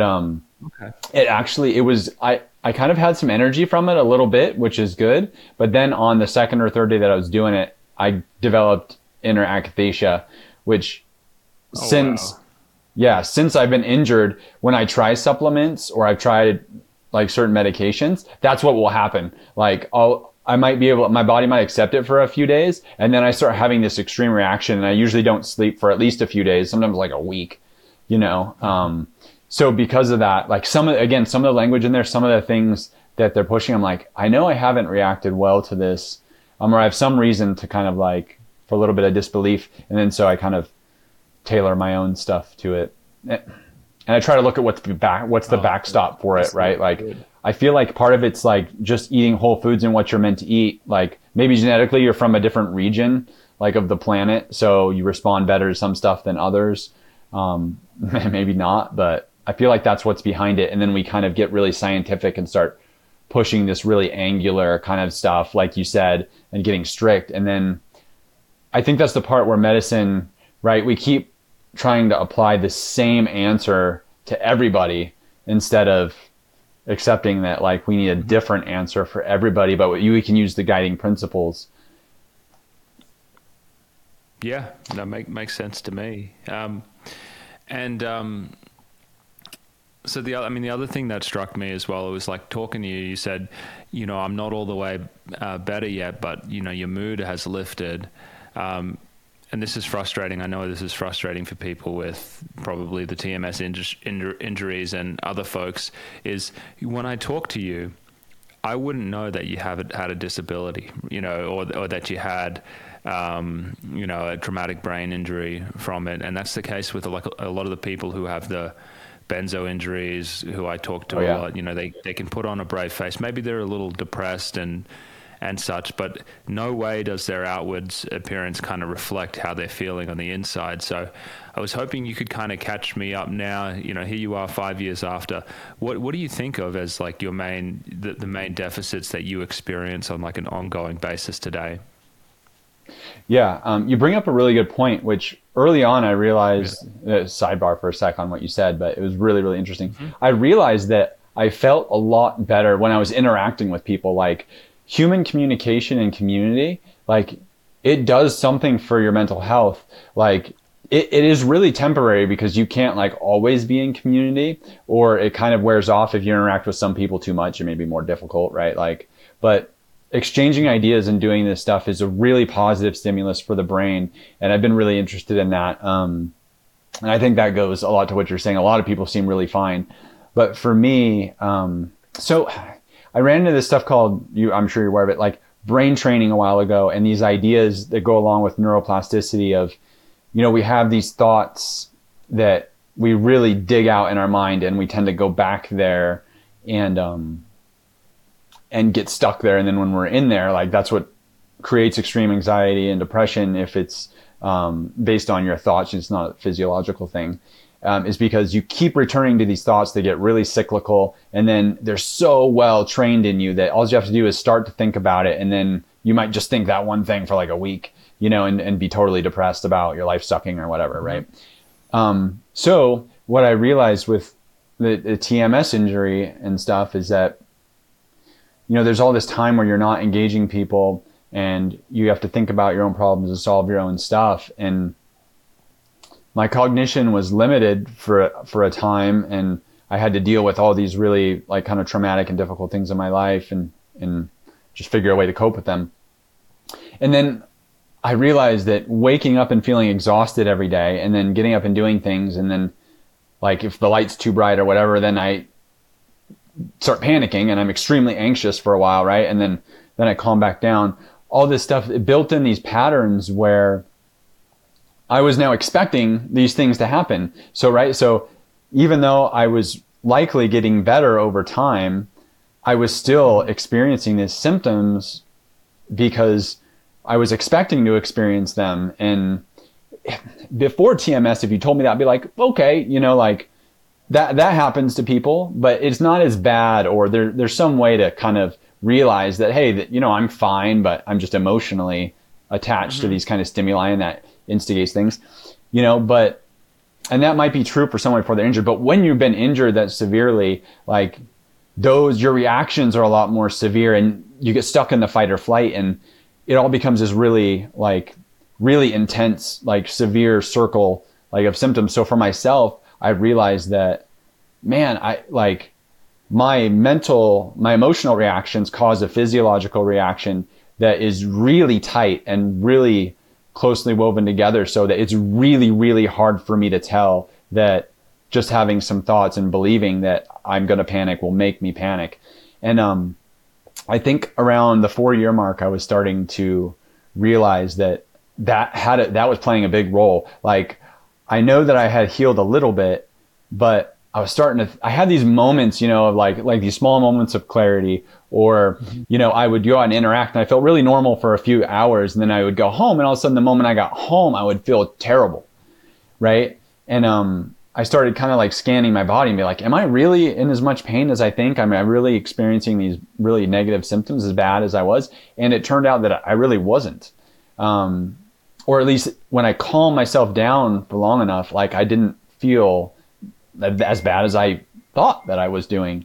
And so since then, I've been kind of rethinking those things and trying, and the fasting, I think, helped that process.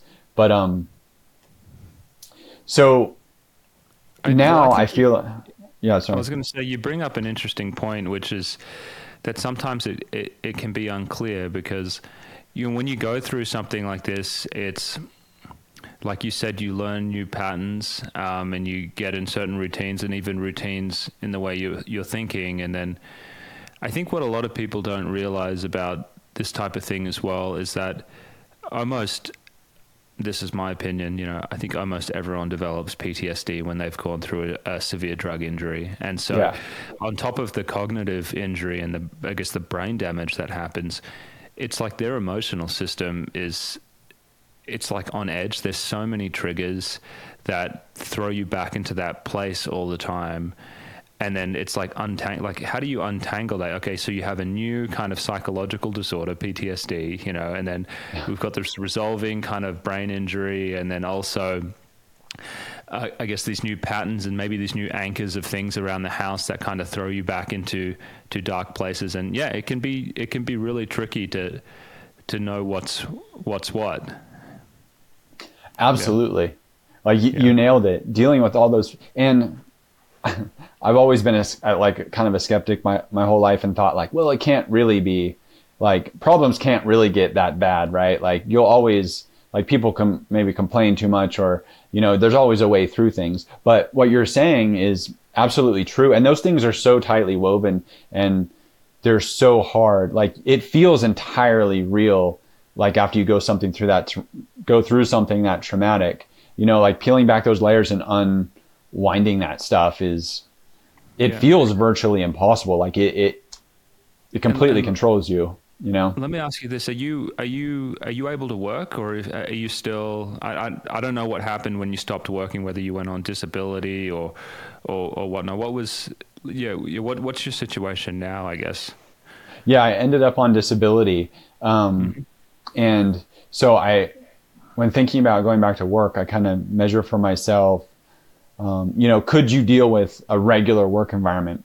And sometimes, you know, my family, different people have stuff that I can help out with if I want to. Sometimes I'm like, you know, I'm feeling well, so I stay home, whatever. But so I don't always feel great, obviously. Everyone kind of deals with that. I think even when they recover, like maybe their bad days are a little bit worse than they used to be. So there's that. But then like every once in a while I'll be like, okay, I'm going to go, like for instance, one of my family members needed something like bolted and put it up in their garage. Right. And it was like a few hour task. So I was like, you know what? I know I can do this. Like I'll do it on my own time, my own pace, no rush, just go do it. It'll be a little experiment to see how well you would do maybe in the workplace, or if you had like city work. And I go in there and I start unboxing this stuff that I've already done this exact same job before on for other people. And I wish I knew better, and maybe I should think about it more, but like I don't know whether it was because I was in a foreign environment or whatever I'm doing, but I'm unboxing this box and like my brain just starts panicking and screaming like something's wrong, you know, and I'm like, oh, I need to get out of here. You know, it's almost like someone just fired a gun like right next to me or something, and I became in mortal danger. And like I turned around, I sat down for like 5 minutes, and I'm like, everything's fine. Like it's all good. Like you've done this before, like just reassuring myself. And again, I was working myself out of that mental training that like my life's ruined. It's never, you know, I can't do this stuff. Like I'm just going to keep panicking, freaking out, you know?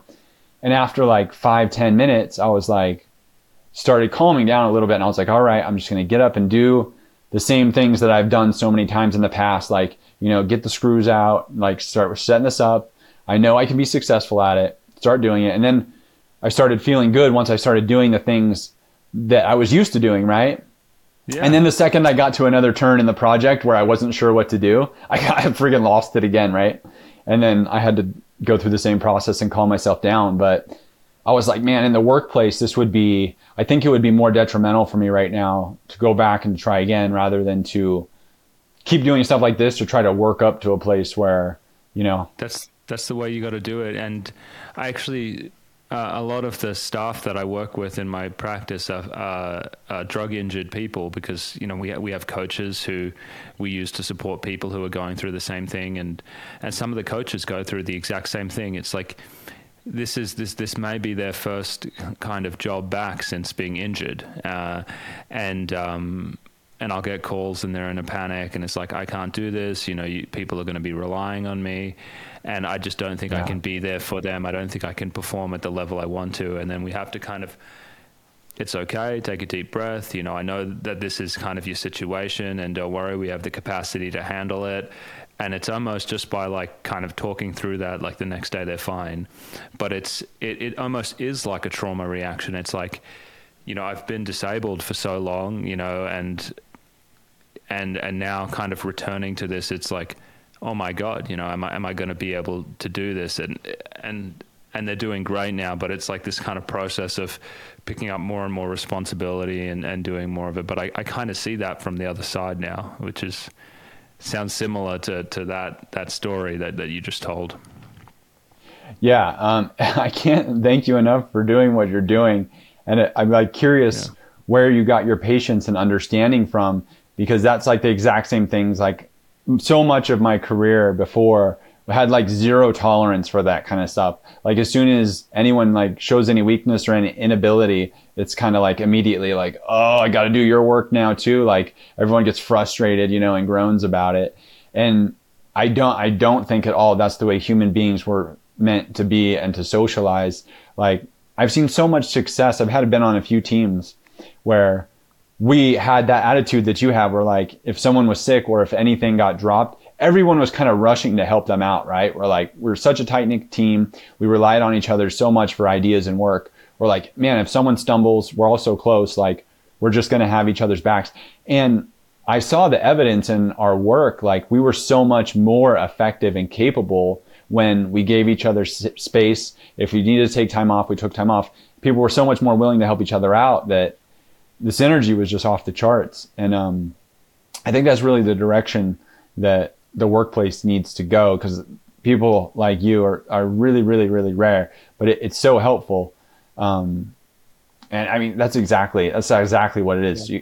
I'm kind of training myself out of a physiological response and a mental response, but you have to have the practical application, right? Like I have to have the good experiences with that, like to move forward. Because if you just keep dealing with failure in that realm, like it's devastational for people like us. I mean, well, I think you say that lightly, because another thought I had before was, you struck me just in your upbringing and how you kind of described your work habit, that you would be a man that was very driven to accomplish, you know, to the point where you would spend a lot of time at work, probably working and achieving and all of that was like, you know, like, I mean, a lot of men are like this, but I imagine particularly for you, just what I described, that was probably a really important part of who you were. So having that taken away from you kind of, right, what sounds like at a point in your career where you really could have kind of, you know, burst through to a high level. I mean, and then going through that trauma of being betrayed by the medical system in a way where you had this injury and you're this high achieving person, probably identifying a lot with, hey, I'm here to succeed. I'm here to provide for my family. And it's just, I can't imagine like what kind of hell that would have been like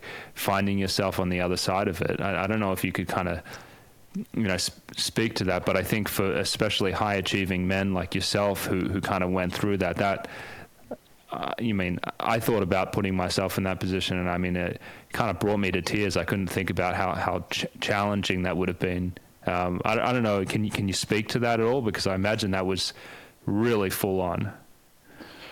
Yeah, you nailed it. And in our conversation, as we talk about like peeling back, like the trauma, like the mental trauma and the physiological trauma, that you're throwing me back to like the first year, like when I lost my job so I was dealing with an injury, and then whether it was then or it was going to happen later, I mean, I was going to lose my job.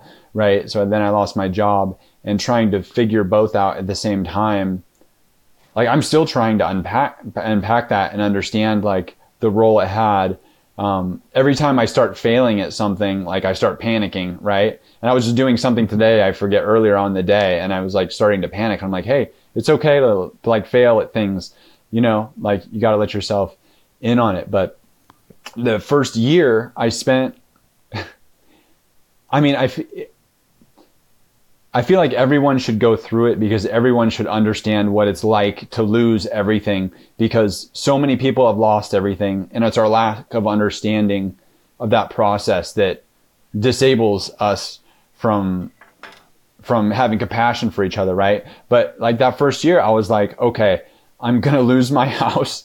I'm going to lose everything that I have, right? Like, so the days that I spent were like, how is this going to unfold for you? Like, how are you going to deal with this stuff?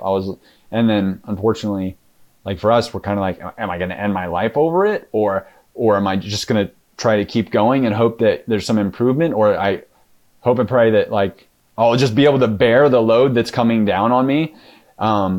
You know, like, because you're thinking about my injury, and then I'm thinking about the psychological strain of what I'm going through. And I'm like, it feels just, everything feels impossible. You're like, I can't go through this kind of, before I had the TMS injury, I didn't think I could go through this kind of psychological strain. Someone being like, hey, I'm going to take away your stuff. You can't work anymore. You're not going to have a place to live and all this stuff. I was like, I can never deal with that. Like, Good luck kind of, I guess, providing for your family the way that you did before as well. You're going to have to figure that one out as well. And all of these types of things. I mean, I cannot even like, well, I mean, tell us, I mean, how do you build yourself back up from that place? I mean, because I mean, like you said, people become suicidal when they're there, and I bet people have taken their life when they've been in that position. Like, how do you, because you're right. I mean, you kind of lost everything and in sort of like the most invasive way ever, because there's something about like, you could lose your job, you could lose your car, and you could lose your home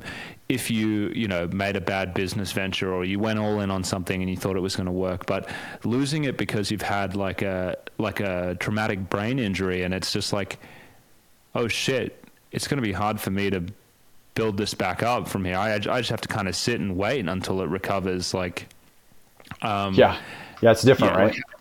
Like, that's different. That's like a whole, like I'm going to be waiting until I can kind of get back up, you know, back online and recover from it. So it's like, how do you, and this is probably important for people who find themselves in a similar place. Like what words of like strength do you have for someone else who's kind of walking this path and who also, you know, like you kind of lost everything? And I mean, you're here 5 years later. I know you're not improved, but it's certainly looking like you're going through the motions to start to think about returning to work and everything. Like, what do you say to someone who's 1 year in, who's just lost everything?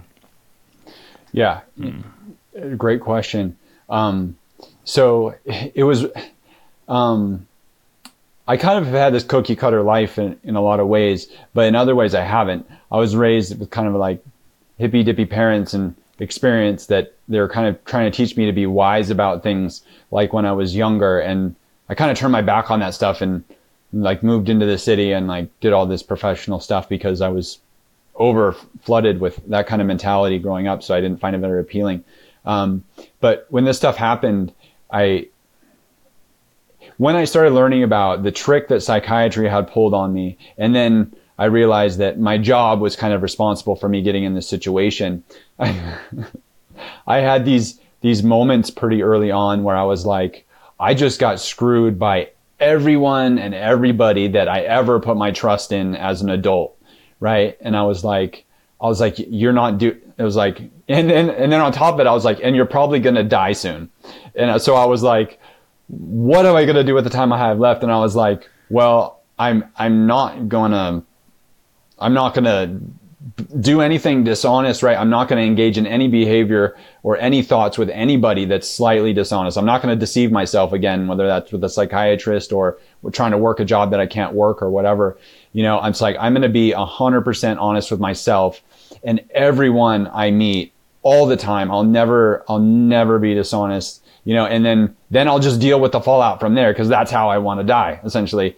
Unfortunately, we don't talk about that a lot, but almost all of us are in that situation. Every day we feel like we're going to die. So I just was like, I'm just going to be honest with myself. And I had those conversations with my family and everyone that was important to me.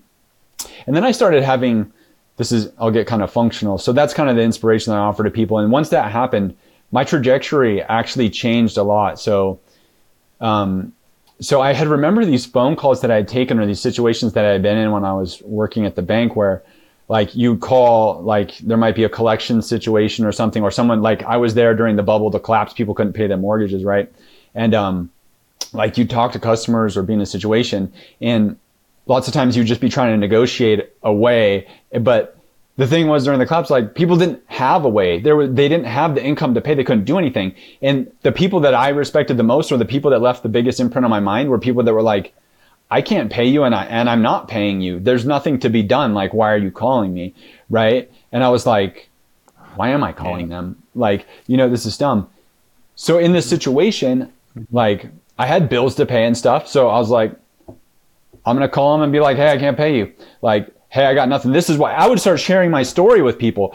There's so many laymen and, like, just people out there that know TMS is harmful, because I call them up and be like, hey, I can't pay. And they'd be like, why? And I'd be like, I got hurt by TMS. And I'd start telling them my story. I wouldn't, like, go nuts, but I'd just start talking to them about it, and I'd say, so I'm in a bad spot. And they might ask me some questions, right? So I'd tell them more, whatever they want to know. But it became a way for me to spread the honesty of what I was going through. But then also, I had this tremendous relief of my burden, where people were able to help me that could help me. And other ones were just like, hey, I understand, man. Like, you know, we'll see where we're at in a month. I can give you a month or whatever. And the craziest thing was that while my whole life, doctors didn't show up for me in the way that I needed, you know, my job didn't show up for me in the way that I needed. As soon as I changed and I was totally honest about everything, people started showing up for me, and I can't explain how and why, but, like, my family really showed up. Some of my family members were like, they just called me. They're like, hey, I heard you're in a tough spot. I'm going to give you money every month until I can't anymore. This is what I can do. And I'm like, wow, thank you. God. Like, that's a huge deal. Some of the, some of the creditors were like, okay, like, you can't pay us. Okay, fine. You know? And then when I was honest about my disability and stuff too, I'm sure I got a little bit more sympathy. You know, they're just like, oh man, if that happened to me, like, I get it. So they would lay off. It like, wasn't a big deal. It became a human exchange instead of a what can you do for me exchange kind of thing, right? And then I did the hard things that people can't do. Like, I had to file bankruptcy. Like, I had to go get on Medicaid and, like, get food stamps, like, everything that I could do to try to make it through this period that I never thought I'd have to do in my life. But through this process, I met people that understood, like, going to the welfare office and talking to the lady. She's like, I was where you were. I had a great job and all this stuff. And I got laid off one day. I couldn't feed my kids and I didn't know what to do. And her daughter went to the welfare office for her because they didn't have any food in their house. And so she's telling me the story, right, of, like, the situation. And all that, like, there's this term, pain shared is pain divided and joy shared is joy multiplied. So even though I was going through this horrible thing, there was these moments where, even though they didn't sustain me for a long time, I think they served to change my mind and change my perspective and allow me to just get a little bit further down the road. And a part of it was like, oh, there's this part of humanity that's really fantastic. And there's all these people out there that are very quiet, but they know exactly what's going on. They're trying to help everybody out as much as they can. And there's just really wonderful stuff. In my whole life, like for the 15 years that I was working, I never once ran into someone and I was like, man, that person's wonderful. I'm so glad that I met them today and talked to them. And never once did I ever say that, right? Mm-hmm. But after my injury, I can tell you I said that, like, at least once a month on average, maybe like 2, 3, 4, 5 times a month. I'm meeting people that are honest, helpful, and that they want to be there and are just crazy cool. And it changes you know? And I think that's responsible partly for my healing too. I had too much pride, right? Like, I'd always take care of all my stuff and do my own stuff. I never relied on anybody. And then when I had to start relying on people, it shifted things, and it took a burden off me psychologically that was huge in terms of healing and like moving in the right direction, because there was a point where it felt impossible. I was sure it was impossible. And now the outlook I have today is entirely different. Yeah. I think you're touching partly on like some of the, I mean, this is crazy to say, but I guess the psychological growth that people go through when they are in bouts of extreme suffering. I mean, one of the staff I work with is Chris Page, who had, I think, one of the most horrific benzodiazepine injuries I've heard of. You know, he would say some crazy things like, you know, he paced for several years nonstop, had a gun in his mouth several times. He was so uncomfortable. And you talk to him now, and you know the gratitude he has for every single day. It's almost like a monk-like sense of peace. And when I ask him about it, he just says, after going through what I've gone through and the amount of pain, you know, it's like almost. I mean, he just feels like blessed for every single day, and it's not fake, and there's nothing phony about it, and you can see it in his face. Like, he's fundamentally changed by essentially being stuck in a place of torture for several years, and now that he's out of it, he's just, you know, he just like emanates love, really. It's crazy, yeah. We focus so much on the pain, because the pain is, it's beyond words that we all go through, right? But I've seen that, and I've experienced that to a large extent. And if we get through the pain and work through this, we become like some of the most blessed people on the planet, because for exactly what you just said, if you come through that, like, I mean, now that I've been through what I've been through, even now, people would say, you know, hey, would you walk across, you know, run 3,000 miles across the country or something like that? And I'd be like, sure. Like, no big deal. Like, some massive feat, it was super hard. Like, it's no different than living your day. You do live your day one day at a time, like minute by minute, and you appreciate it. And every minute you're not in searing pain or having akathisia is a really wonderful minute of your life. And it adds this incredible vibrance and color. And not to mention the things like I just mentioned, you're talking about, like this wisdom, like understanding what it is to be human and seeing that in other people. It's life-changing in a positive way. To me, there's no doubt about that. It really sucks that the price you pay to get there, right, is really the focus everybody has, because it's such a high price. But yeah, and so, you know, I'm going to shift gears now, because there's so much I want to talk to you about, and you know I could talk to you for a million years. But talk to me about the group. Say the name of the group, and then tell me, like, was it you who made it, or did you find it? Like, how many people are in there? What your experiences have been like? Just hearing from other TMS injured folks, I'd love to hear about that. Yeah, absolutely. So the group is called Victims of TMS Action Group, VTAG. Why I gave it that name, I'm not. It was a long time ago, and I was in the midst of a lot of stuff. But it kind of fitted. I wanted it to be a group where we weren't focused so much on injury, but what we could do about it. And that's kind of what we ended up throwing together. I created the book, the group in Facebook. And so I'm the creator technically, but there was, like I told you at the beginning, I was totally alone, like with these symptoms and the things that I was going through, and doctors were no help. I didn't have any indication that it hurt anybody. So in the months afterwards, I was going to say, what's it like when you start like a group and you're like the only guy in there? Like, did you know like someone else, or did they just kind of like trickle in over like a year or something? Then it was like what were the early days like when it's just like you start the group? Like, where do the members come from? This is a really good question. That's actually the kind of the coolest part of the journey. Every time I think about how far I've come, I think about the early days with that, because there was nobody and nothing anywhere. I searched the internet for weeks, and I couldn't find a single bad word about TMS. And then eventually I came to this forum. I think it was called TMS and You, and it had been started a long time ago, and people were talking about their experiences with TMS. Well, I found a small section that people were talking about the negative side effects that they had. And I got in there one day and I was like, holy crap, I found somebody, just one person that was complaining about memory issues. And I looked up, and it matched my stuff exactly. And then I was kind of poring over that stuff, and there's a few other people that had chimed in, and like I created a login so quick and just started corresponding. And I was like, please, like just one of you guys, like give me your email so we can just talk and start trying to figure this stuff out together. And it's funny, like you try to sync up with someone on a forum or someone on the internet, like they're not going to give you their email or nothing, but everybody that was in this, yeah, everybody that was on this thread, like we instantly all shared our emails, right? We were going through like such desperation, like trying to figure this stuff out on our own. And in a very short period, we had all shared our symptoms. We created a spreadsheet, and we were trying to just like get all the data together that kind of helped us understand what was going on. And then our idea was to give it over to some lawyers, which we started doing really early on.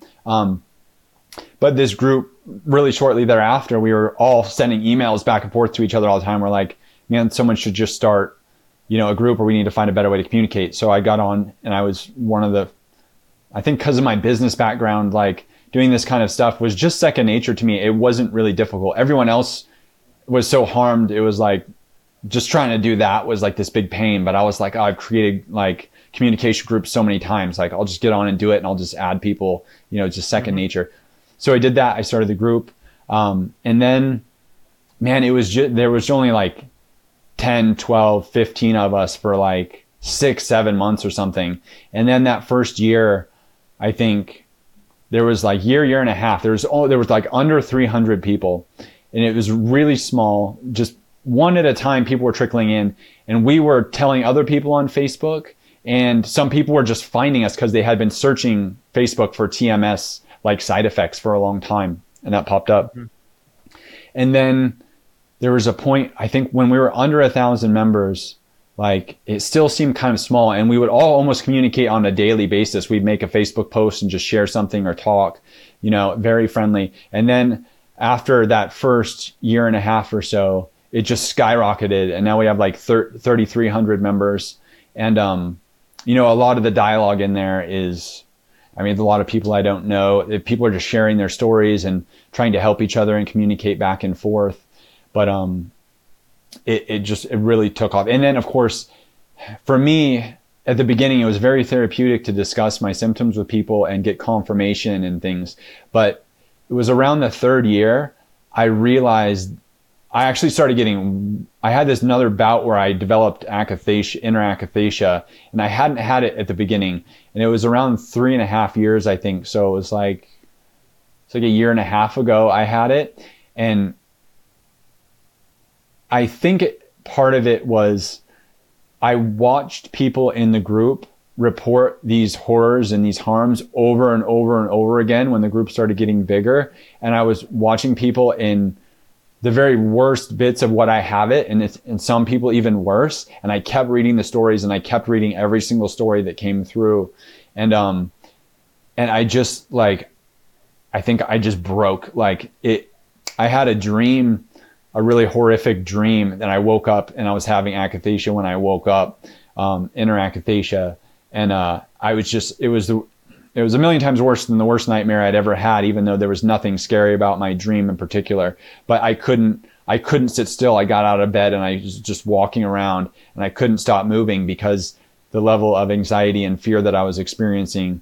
I had been through extreme anxiety and panic and all these things. And this was something that was, I kept telling my wife, it's like, this is a million times worse. I mean, literally a million times worse than anything I've ever experienced. And I've experienced like really, really bad stuff. And, I had just been really immersed in the group, and so many people were reporting all this bad stuff that it just broke me. And then after that, it took me a while to figure out what it really was, because once I had the akathisia, then it was recurrent, and it kept coming on like almost daily, but definitely at least several times a week. And I realized there's these stress triggers for it. And it was being in the group, like, and watching these horror stories over and over again. I mean, that's like a really interesting point, and I'm going to ask you a question here. Do you think that you ever would have experienced akathisia, like, had you not read what it was like so many times? Like, do you think there's like a psychological contagion aspect to it as well? Like, maybe like, yeah, you're in states of anxiety and terror, and previously you're just like, I'm in a state of terror and anxiety. But once you know that, like, hey, there are some people that when they get into these states, like, it just boils over and they have to start like pacing. Like, do you think it was like once you knew that, like, it almost like infected you in some way, like psychologically? I know that sounds like crazy, but what do you think of that? Yeah. You're explaining it in kind of your own terms, which I completely agree with. The way I've come to kind of explain things and understand things for myself, because I look at how stressed out I got during work, and the anxiety and stress and panic I had at work was really extreme. It was really equivalent to a lot of the things I experienced after TMS and some things I experienced on psychiatric drugs. And I related it to, like, there's this certain like level of neurological harm that your body can kind of hold, right? And then, like, so if it's extreme chronic stress from work, like, it just builds until your nervous system is just like, that's it. We broke. We used all of our energy trying to hold on to this situation. It's over. And then that can manifest. I think that's when people become susceptible, like, to have chronic fatigue syndrome and lots of these other really extreme mystery illnesses. But to me, from what I've seen, it's always been this neurological break that they've had. They've just overextended themselves so far, it just breaks. And I mean, you could call that, in this situation, you could call it like psychological contagion, right? Like, I was constantly reading these stories. I could not read the stories because I just couldn't look away, because it was so related to my own stuff. I couldn't turn my back on these people and not respond to them or not tell them, hey, I understand, like, I've been there too. This is everything that I've learned. Like, I just wanted to share it with you, right? And I feel that my nervous system was just, the horror that I was reading in there, it just kept building up. And then it was a breaking point, and it just broke me. And I saw this movie called Quiet Explosions. It's about, a lot of it is about service members that get out of the military and have TBI and how misdiagnosed they are and everything, because this is invisible injury. Well, there was this part of the movie when they're talking about psychological trauma can cause a TBI. They're like, it manifests a real physiological TBI. Like, women they interviewed this woman that had been raped several times in the military, and they're like, she has all the manifestation of TBI. Like, so that's how we treat her. And then she's had an improvement, right? And so that's how I came to look at it. If it's true or not, and I'm always trying to evaluate that, but it really seems a close fit to me that I read these stories so much and was being traumatized and traumatized and traumatized by them. And I believed every single one. And I just held so much of it in. I honestly think I got a physiological TBI from overexposing myself to that stuff every single day for years on end. And then you're not alone. Like, some people have to detox from the groups. This is not just with probably the TMS stuff, but in all of the groups, because they're, you know, you hear the worst stories in the groups. You know, there's a bias. There's like a retention bias where the people who are the sickest, you know, they stick around for obvious reasons, right? And then,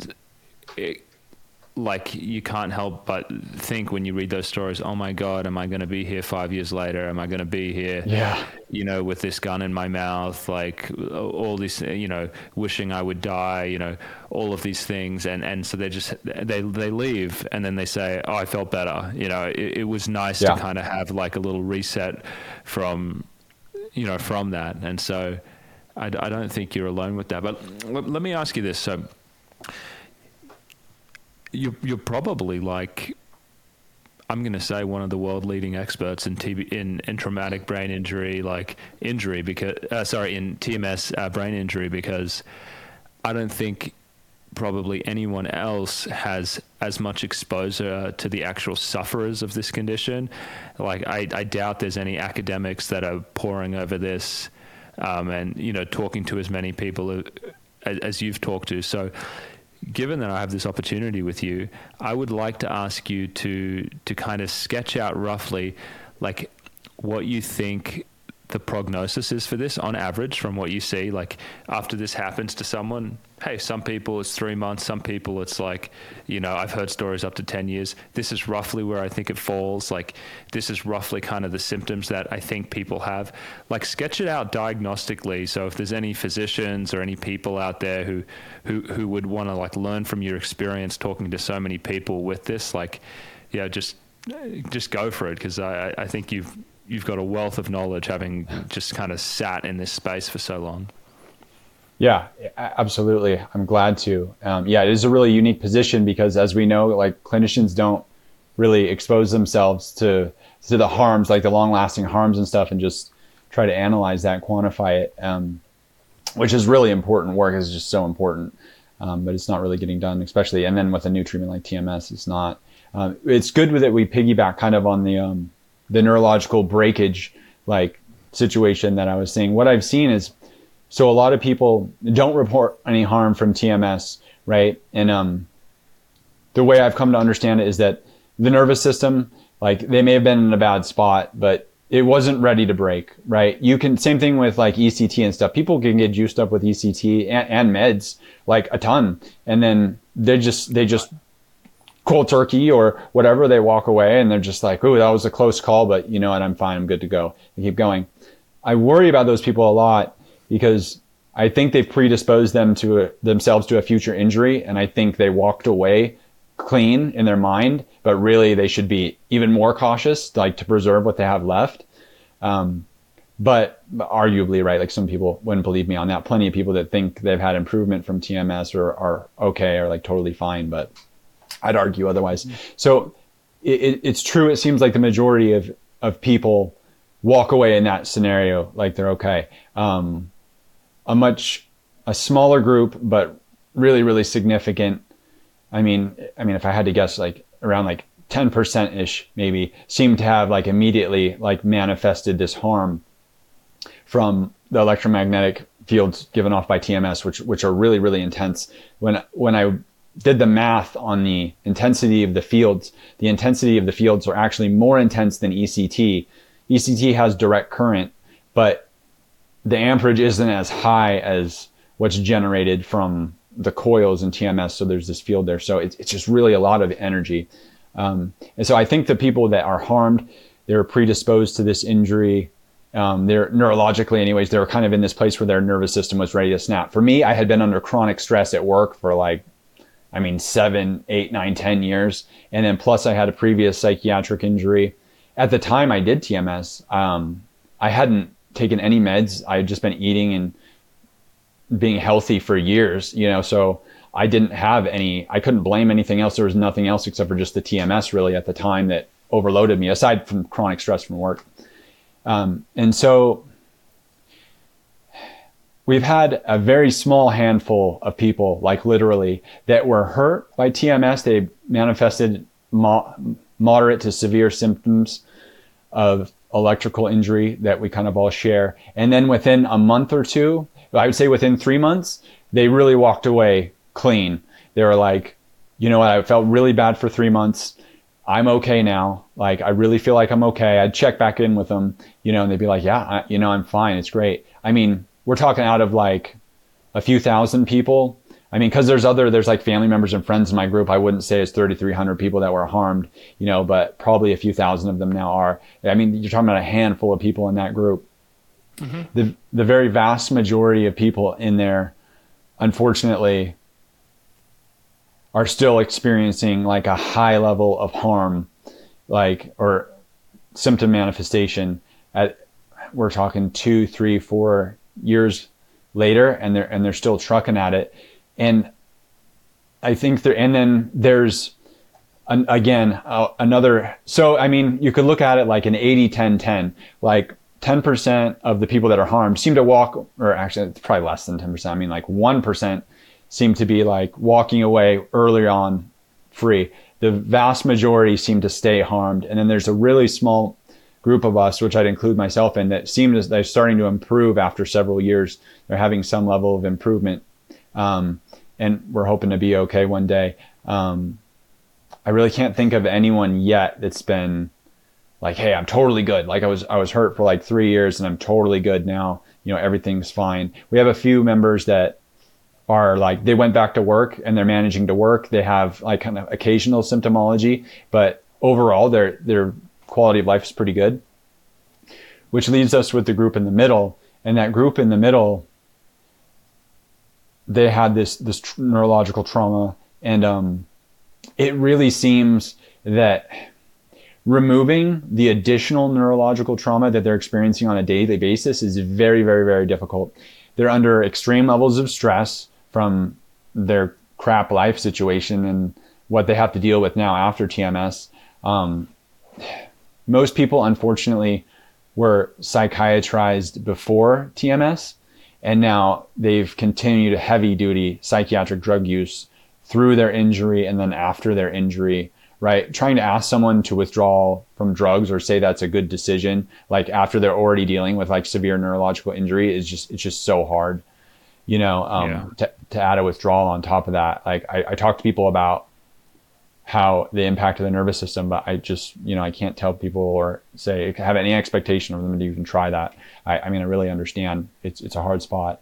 But then they have family stress, right? They have financial stress. They have all these stresses on top of them, on top of, you know, pretty much laying around the house all day, you know, and then they're kind of depriving their nervous system of stimulation, because if they go out, they're overstimulated, right? If they stay in, they're understimulated. You know, if you're just constantly laying there, you need some level of activity, but it's just got to be really, really, really small, and you've got to kind of work up to it as probably the best ideal thing.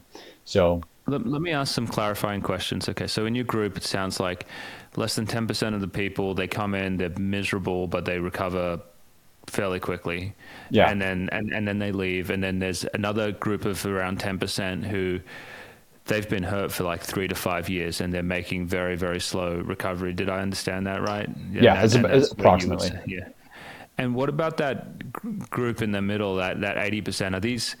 And let's consider like the clean patients, the ones, and that's probably not a lot, right? Because by the time you get TMS, you're unusual, because by the time most people get TMS, they're on a mood stabilizer, they're on an antidepressant, and they may even be on an antipsychotic. It's kind of like the step before you would go to something like ECT, like you're clutching at straws by the time you're trying TMS typically. And so usually that's them. But for someone else who's like maybe more clean, like you, are you seeing people like, it's really bad, hey, this was really bad for like the first year, but then by like 18 months, like, oh my God, I'm like, I think I'm like 70% better. And then by like the 2.5 year mark, they're like, I'm returning to work. Is that it? Or is it kind of like either you get better quickly or like you got it, and then like you're kind of in it for several years and it's a grind? Yeah, it's definitely a grind, and it really sucks. Even though I was stuck in a bad spot, I was really hoping other people would just recover a lot better than me. But it's an absolute grind. There's some people after a year or two, they seem to get used to it, you know, and they're like, and we're kind of reassured, you know, it gets better, it improves. But again, like kind of like me, it was when I was telling you, it was like 1 or 2% progress a year, maybe 5%. You know, it's like it's almost hard to tell like how much you're getting better over that long period of time. But that for that large group in the middle, that's really what it is. A few people are like, you know, they get through 2 years and then they're like, you know what? It's not so bad anymore. And then we talk about what they're dealing with, and it's a ton, but they've really just come to terms with the fact that, you know, it's really difficult. It's going to be a really long, slow, you know, way out.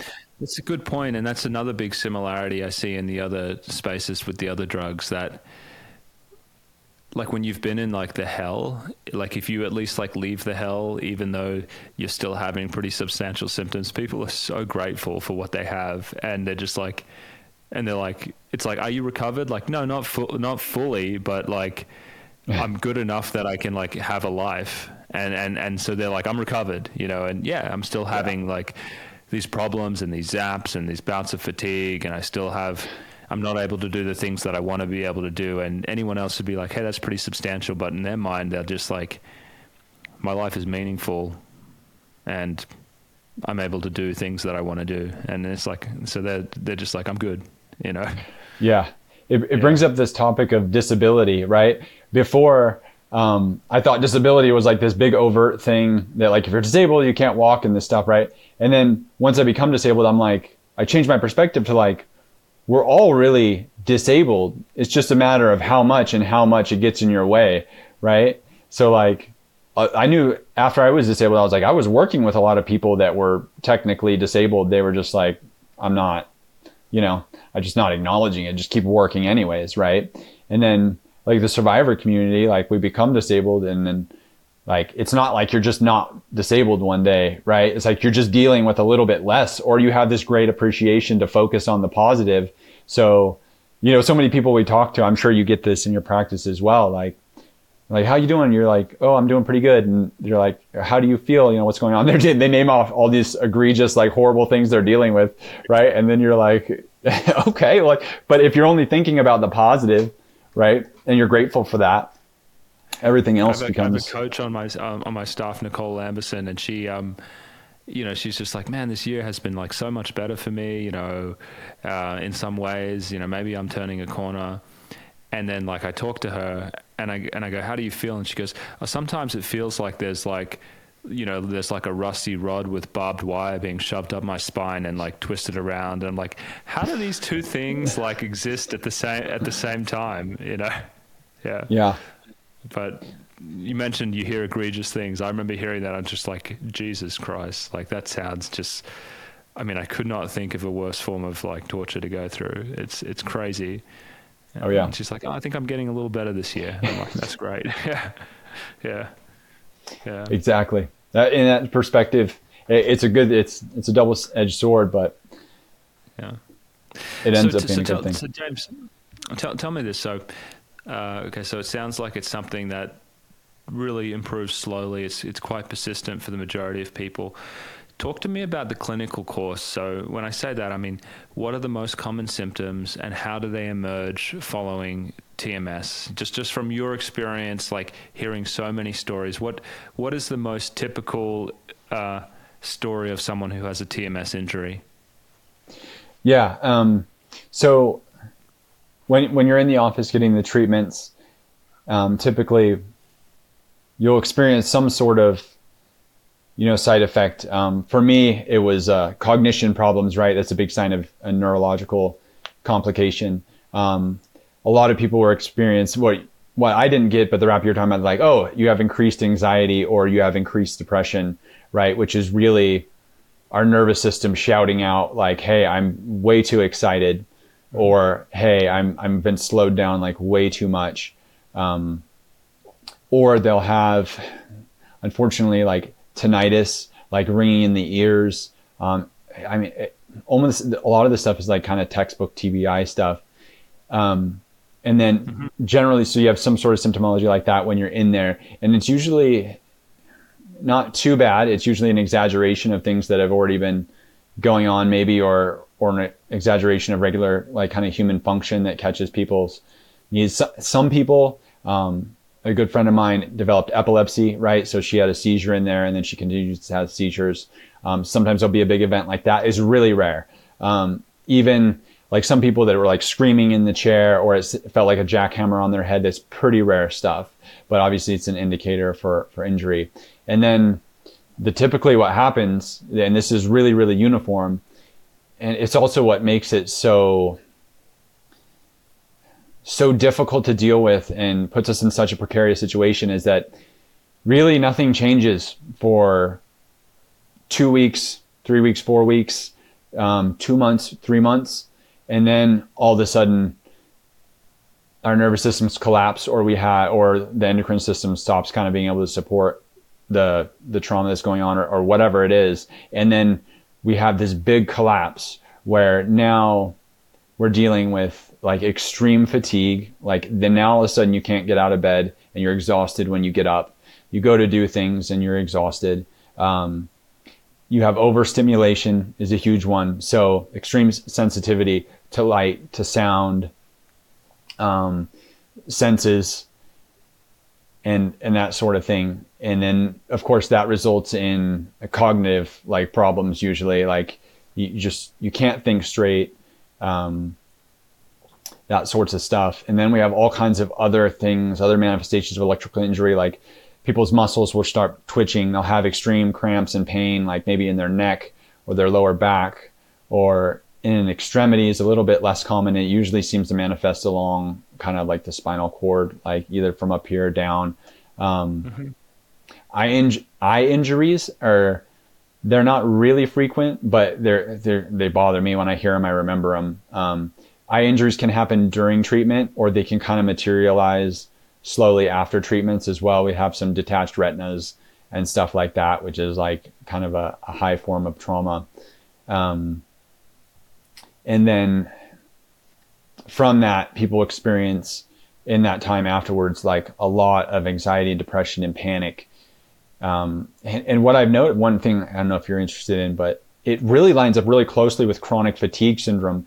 And we always think of chronic fatigue syndrome as like just being exhausted all the time, but they're experiencing these huge bouts of anxiety, and then they crash from it and they become exhausted, and they have these two extremes they're usually bouncing between, with other things like muscle cramping and different things like that too. I'm not entirely sure. I actually got diagnosed with chronic fatigue by that one of my good doctors that I had. And at the time I was like, what does that have to do with anything? And I went to the chronic fatigue community and looked, and I was like, wow, they're experiencing the same things that we are. They just have a different kind of instigating factor in there. But it's all this stuff is like textbook, like broken nervous system, delayed onset from the stuff. Let me ask you something. So, you know, when I think about like a traumatic brain injury that someone might have from a car accident or something like that, where they, you know, they might fracture their skull, you know, and they have this real strong hit. Right afterwards, it's fairly common for people to be really sleepy and sedated. Do you see that happen? Is that sometimes described right after the TMS treatment, or is that sleepiness usually the thing that like hits them like after whatever that euphoria is, or that rush of like endocrine hormones has worn off, like, you know, 2 months later? Like, yeah, I was wondering if you could talk about that, because like sleepiness, heavy sedation, and where that kind of fits into it. I mean, if it does. I mean, I'm just thinking about traumatic brain injuries. Yeah, that's really interesting. And I could see getting that as a clinical experience. Like, I don't know if you've seen that in patients before, like face to face. For me, I've never equated the two, because I'm always talking to someone. I'm not really, or I look at them face to face for a few minutes or for like an hour, like we talk on Zoom or something. But so really they're just reporting things to me. So it's usually verbally or it's written, and they're talking about extreme excitation and like not being able to sleep, or being so wound up they can't calm down, and or like they talk about being exhausted or fatigued. I never really heard them refer to it as like sleepy, but because they usually associate. I've also noticed that people associate fatigue and depression almost synonymously, like almost like exactly the same thing. Like, I'll actually probe people and say, now, are you depressed, like emotionally, or are you exhausted all the time? And then a lot of them will change and be like, well, I just have no energy. So like, I'm just depressed and like exhausted. And because I would describe it as depression as well, but really I think it's a neurological exhaustion, which I really never heard someone say sleepy, but it would not surprise me if that's exactly what was happening. Maybe, because that... like that seems to be something that happens, at least when you have a physical injury to the brain. And I saw this up close, actually. My daughter, she fell out of the window at our home onto a concrete driveway and had a traumatic brain injury, and was, I guess, seriously injured and very confused. And for about a period of a week, and this is crazy, she was 3 at the time, and she was so sleepy. You know, she went from being awake all the time to being awake like 4 hours a day. And so I saw what that looked like real time, just that kind of, that damaged brain kind of thing going on, where she just wanted to sleep all the time. She would, we'd have her little friends come over and she would play with them for a little bit. And then she'd say, hey, mommy, like, I think so-and-so needs to go home, and we could tell like she just needed to go back to sleep. And that kind of went on for about, we were really lucky that went on for about 2 weeks afterwards, this kind of heavy sedation before it kind of went away. And also in my clinical practice, I talk to people who've had traumatic brain injuries, and they describe kind of this similar thing of this fatigue. Now this sleepiness, this may not be the case with TMS type injuries. This might be more of like a physical thing, like a physical brain injury thing. But it kind of struck me as like, that seems to be something that the brain does when, when you shake it around in the skull really hard, or you hurt it really badly, you just get really tired and lethargic. And then also there's these other things. There's like the irritability that goes along with the traumatic brain injury and all that kind of stuff. That's very prevalent. Yeah.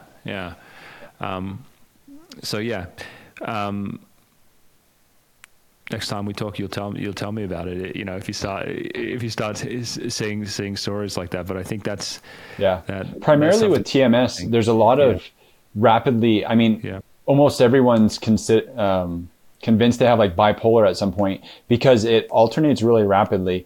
Like they get really anxious and then they crash from like being hypervigilant, and then they're exhausted, and then they're going back into like a really anxious state because of all the stuff they're going through. And it alternates really quickly, like lots of times in a day, which is really, really common. And it almost like seems like a hallmark of the injury, which I think is a bit different than what you're describing, which might be a manifestation of the difference in the, like the insult, right? Like electromagnet being totally. Well, and the other thing that comes to mind is the, like, I think it's CTE, what is it, chronic traumatic, the encephalopathy, the foot, what happens to the football players and the boxers and things like that. Do you see an overlap between, that kind of chronic traumatic brain injuries and in those athletes and how they describe it to what you see in the TMS group? Because I know people, once they develop that, those athletes, like, that can last like just as long as this TMS stuff, if not longer. Once that happens to you, it's almost like having, they describe it as a type of dementia, I think and you do hear a lot of this, like severe depression, like kind of anxiety, like irritability, and, with cognitive impairment, it's that kind of picture. I was wondering if you've ever put the two side by side or kind of looked at the differences and similarities between the TMS injured folks and that population. Yeah, absolutely. I have. That was something that, there was an early part where I thought it was just a traumatic brain injury, and I looked at CTE, and Ben Amalu has done a bunch of stuff with that. I looked at some of his work and whatnot. It was really illuminating. They're very close overlay. And like a lot of, everyone manifests a little bit differently, and some of the things I was seeing were slightly different than that, but the vast majority completely overlapped. And then I started looking at ECT and people that have been exposed to repetitive electrical injury, and I saw even more overlap. A lot of muscle twitches, like dehydration, problems of processing their electrolytes, it seems like different symptomologies of like becoming dehydrated, or having like frequent or less urination, and then and muscle issues really is coming on, like my calves, they've fasciculated ever since TMS. Every day I look down at them and they're just twitching, and I'm just like, wow. And that seems to be kind of unique. I have heard of some people with chronic fatigue having similar things like that, which was a surprise to me.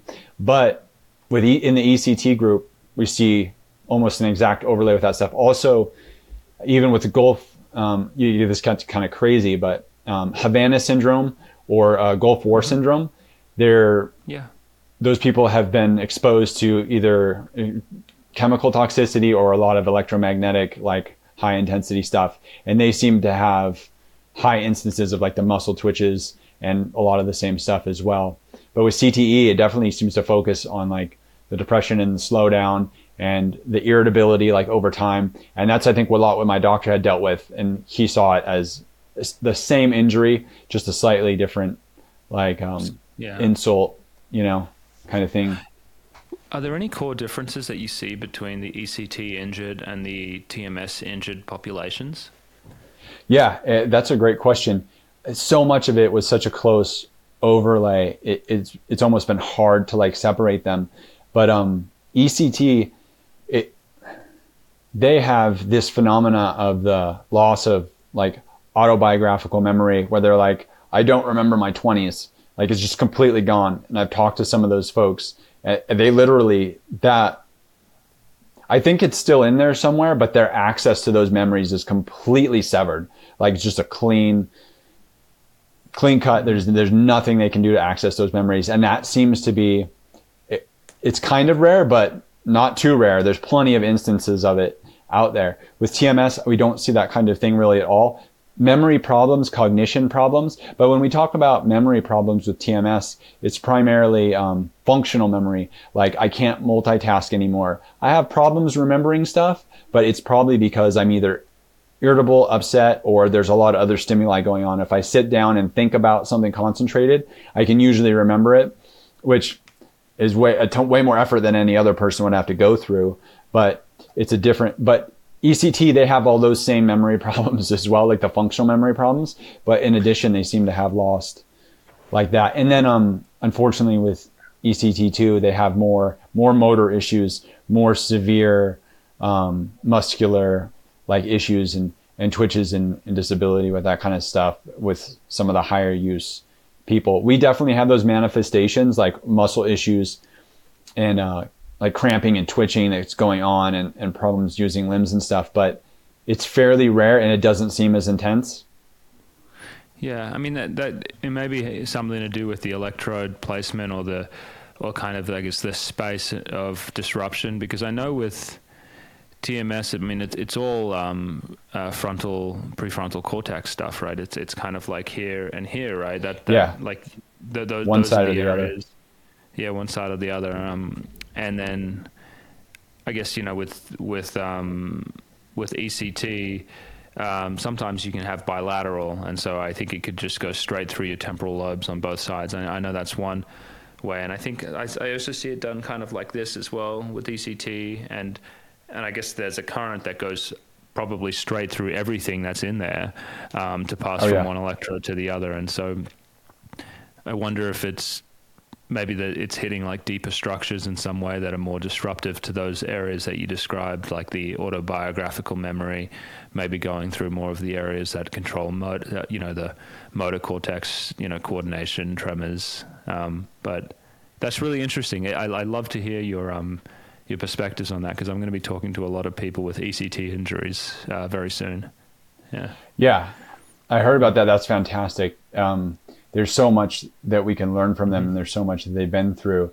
With ECT, the physics are a little bit, for each of us, depending on your brain matter and your water content and all that stuff, the electricity will take the path of least resistance, so it can jump around. It can jump anywhere from your head all the way down to the bottom of your spinal cord into any nerve in your body. People report they have problems with their feet after ECT, and I've seen some of that in TMS. You know, it can jump anywhere. But the direct current is a little bit of a more concentrated beast, so it can cause a more specific kind of injury depending on where the current actually flows, because like you said, it's going from one side to the other. And then there's also heat buildup that occurs with a direct current because it's concentrated as well, which is a whole nother kind of manifestation of injury and stuff. With TMS, it's very diffuse, so it's very spread out.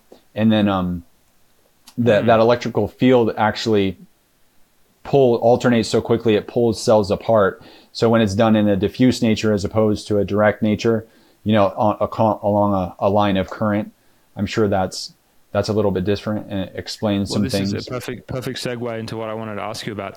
How does the injury occur on a I guess a anatomic level, or you know, like what?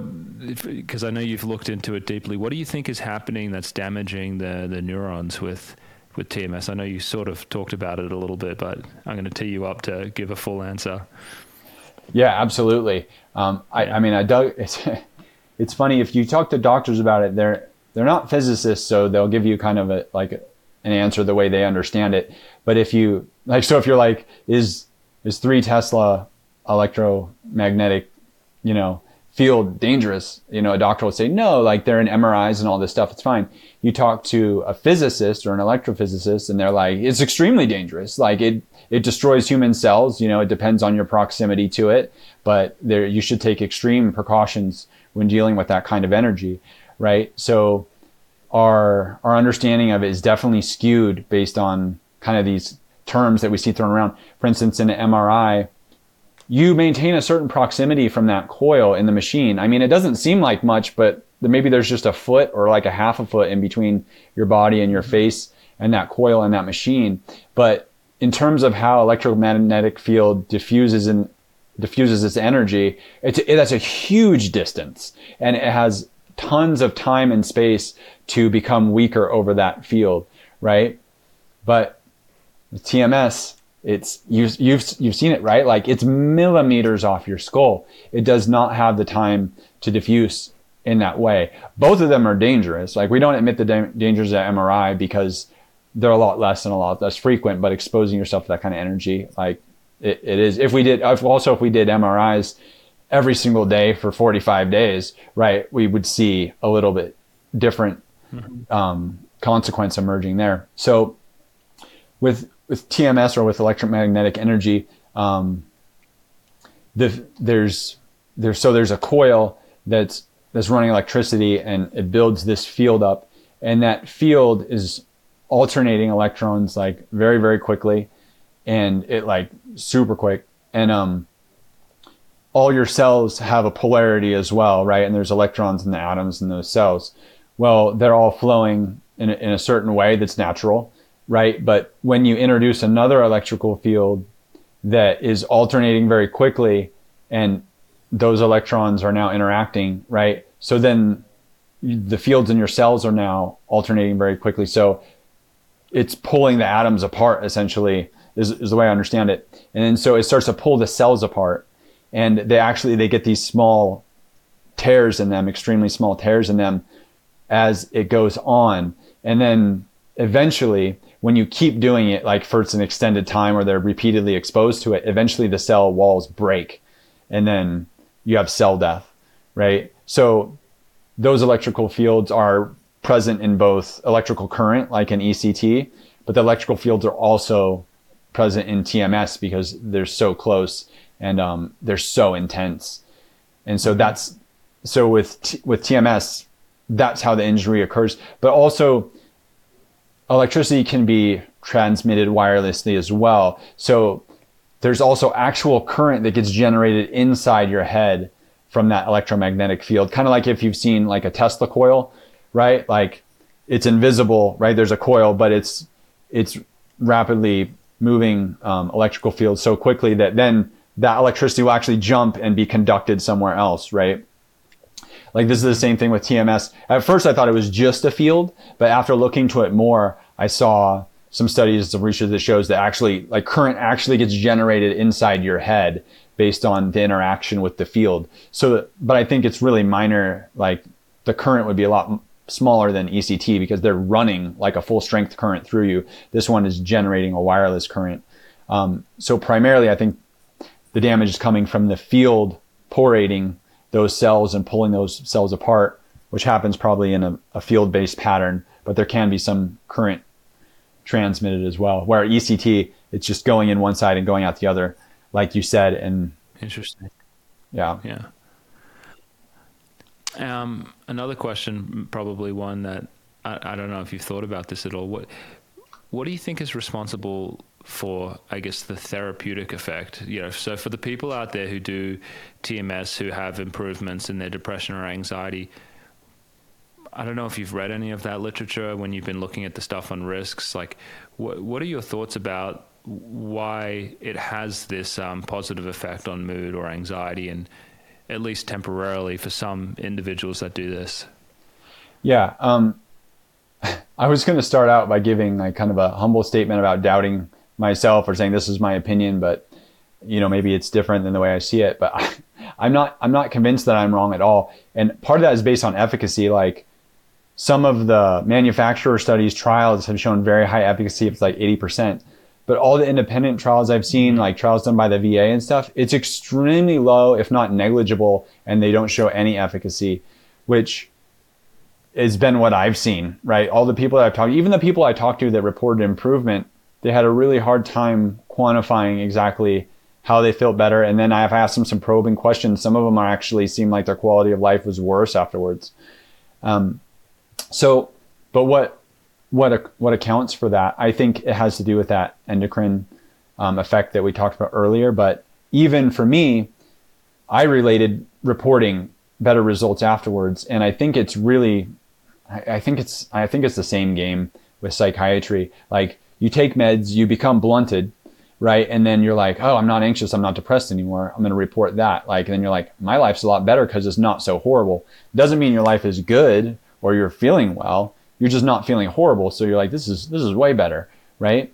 For me, I was cognitively blunted. I had these cognitive problems that I later got diagnosed as mild cognitive impairment. And she showed me all the deficits I had in cognition, right? But I could no longer ruminate on negative stuff. I couldn't ruminate on my anxious thoughts. So I had a friend, I was going through this and my wife was telling a friend of ours like what had happened to me. She's trying to explain it. And she's saying, he can't think straight. You know, he's fuzzy, whatever. And she said, and he goes, I bet his depression is gone too because he can't think about all that negative stuff anymore. And I was like, right. Yeah. And it kind of clicked at me in that moment. It was earlier on. I was like, man, I think this is what people reporting as a positive effect when really it's hard in studies. I'm like, is this a positive effect or is it just a change? Yeah, because it reminds me of the title. I think that this must be a Peter Breggin book or something he said, but the word brain disabling, like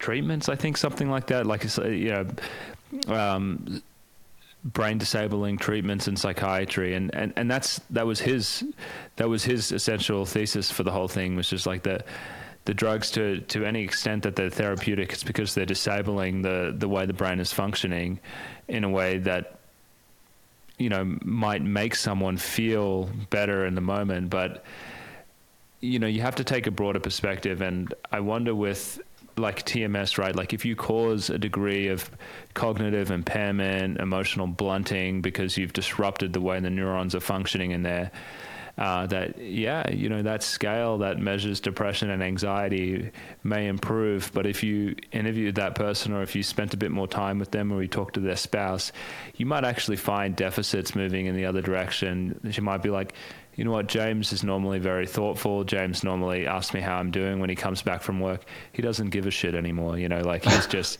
comes home, sits on the couch, you know, yeah, he looks like he's doing okay, but you know, our relationship's not doing great. Or you felt a little bit better, but you know, James is not, he doesn't even realize that he, you know, that maybe some of that anxiety that used to drive him to perform at a high level with his work and things like that. Now that's gone. Like, are you really better? Is that really a therapeutic effect if like it moves some kind of scale measuring your subjective experience of anxiety and depression down, but in the other facets of your life, you know, the ones that people actually care about, you've totally messed them up, you know? So I don't think that's therapeutic.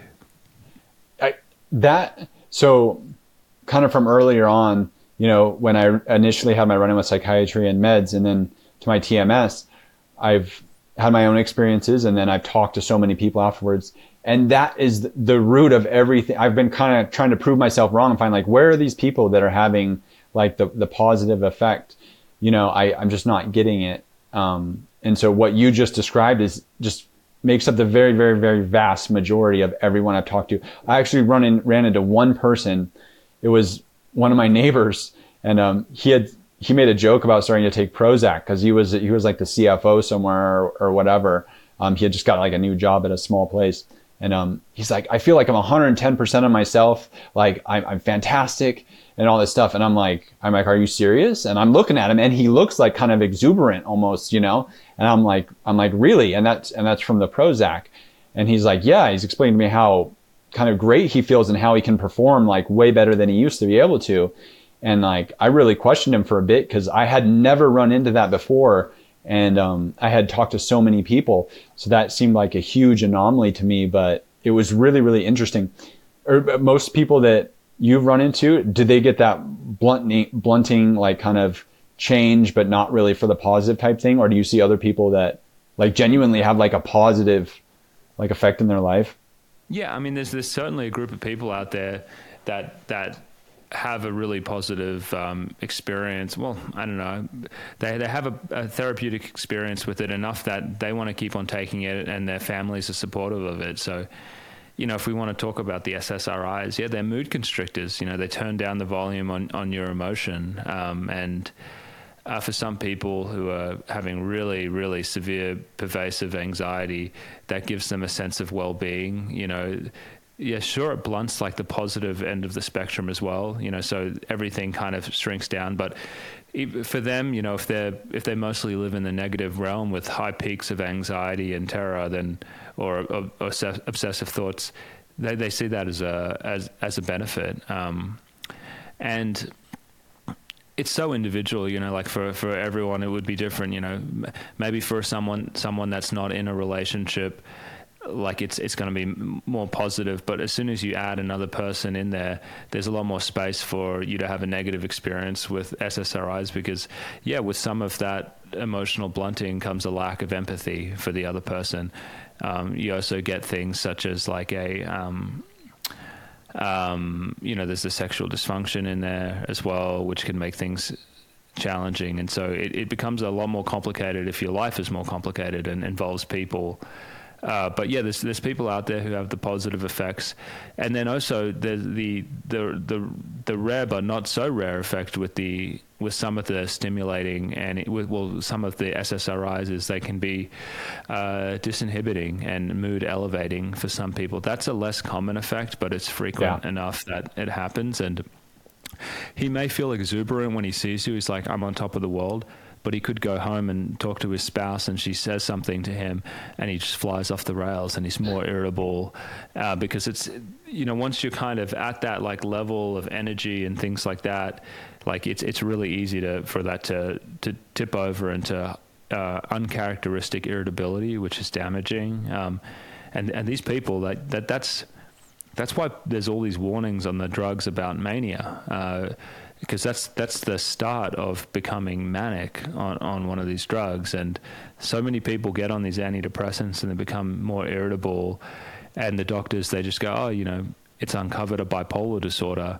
And then so they get put on a mood stabilizer or an antipsychotic. And, you know, it's just, unfortunately for a lot of people, it's the beginning of the end. And, you know, and then they just start accumulating drugs and it's just a nightmare. So it's crazy, you know, it is so easy for things to get out of hand with these meds.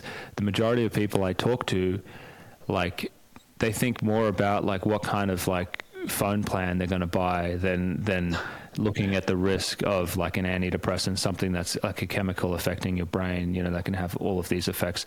People don't even think about it these days. It's sold to them as if everyone has depression. It's okay. It's no big deal. Yeah. And it's just, I couldn't think of something that's like much more, like it's so complicated, right? And we hand these drugs over to our family doctors who have 5 minutes to monitor these things in their visits. And we're talking about a drug that's changing how you behave and your mood, and it's changing the way you're going to behave at work and in your relationships and all of these things. And I mean, they're not monitoring it. They don't have time. They don't have the training to do it. It's just, it's so dangerous. And if you want to, you know, I'm not saying we're going to throw out all of the treatments, but if you want it to be done right, man, you've got to be good. And it's just not. And you got to pay attention because it's high stakes what you're doing, and that is just not the way that they're used or thought about these days. Even among psychiatrists, like there's a lot of really like shoddy, just kind of just pill throwing going on. Yeah, that's a really good, candid assessment. Like I hadn't even come to really that conclusion from what I've seen. You know, like some people like it helps, and I got to acknowledge that, but everyone kind of ends up in a bad spot with it, but Yeah, you make a really good point. Like it's a high stakes game, and people don't acknowledge that. Like that's like the core of it, right? It's a super high stakes game, and then you've got that other aspect onto it that these drugs all cause dependence, and you develop tolerance, and we don't know when you're going to develop tolerance. And when that happens, you're going to feel bad, but you're still on a drug with side effects. You know, many of them cause weight gain and diabetes and things like that. And so you're left with the decision, do I go higher or do I come off? And believe me, when you come off these drugs, you're going to feel worse than you did originally, you know, and everything that was there that led to you getting on them in the first place is still there, but now you've got a withdrawal syndrome on top of that. That's going to last several months. And so, yeah, there's that whole like dependence part of it as well, which really, I mean, don't like I rarely put people on these medications because it's really hard to actually find like a use scenario where it's like, oh, this could genuinely be beneficial as an everyday thing. Like otherwise it's just like, it's like a bomb waiting to go off. And a lot of the doctors that start these medications, they're nowhere near that, you know, that like when it goes off, like they're not going to be able to help you. Yeah. It's so precarious. Yeah. But, you know, James, we'll probably have to wrap for now. I just saw my wife kind of stick her head in here looking for me. But this was great to talk to you. I mean, we've gone for 3 hours now. And so I think this was just awesome. Yeah. Let's stay in touch, and I'd like to hear from you like in a year or sooner if anything comes up, just to see how you're going with your own recovery and different things that you've learned in the TMS space. The other thing I'd like to have you do is just, if you know anyone in the group that also wants to share their story, just have them reach out to me. It's interviews@WitDuringPsychiatry.com, and I'd like to have more people on just like you who could talk about the experience of having this. Absolutely. I can definitely, I'm sure there's a few people that would want to do it. That's a fantastic idea. And thank you, Josef, for putting this on and getting this all together. There's so many voices out there that I've seen, and you're making this huge evidence base for the reality of what's going on out there. I can't thank you enough for that. Yeah, no worries. All right. I'm going to stop it. All right. Thank you for listening to today's episode. If you want to see the full video interview, we also post these to YouTube. Just go to WitDuring Psychiatry on YouTube to find those. You'll also find several YouTube exclusive videos from Drs. Josef and Marissa posted several times a week. Finally, if you need help with your drug taper, getting a second opinion, or managing your post-acute withdrawal, come visit us at WitDuringPsychiatry.com. Our sole focus is on helping patients regain control of their lives and achieve optimal mental health on as little medications as possible.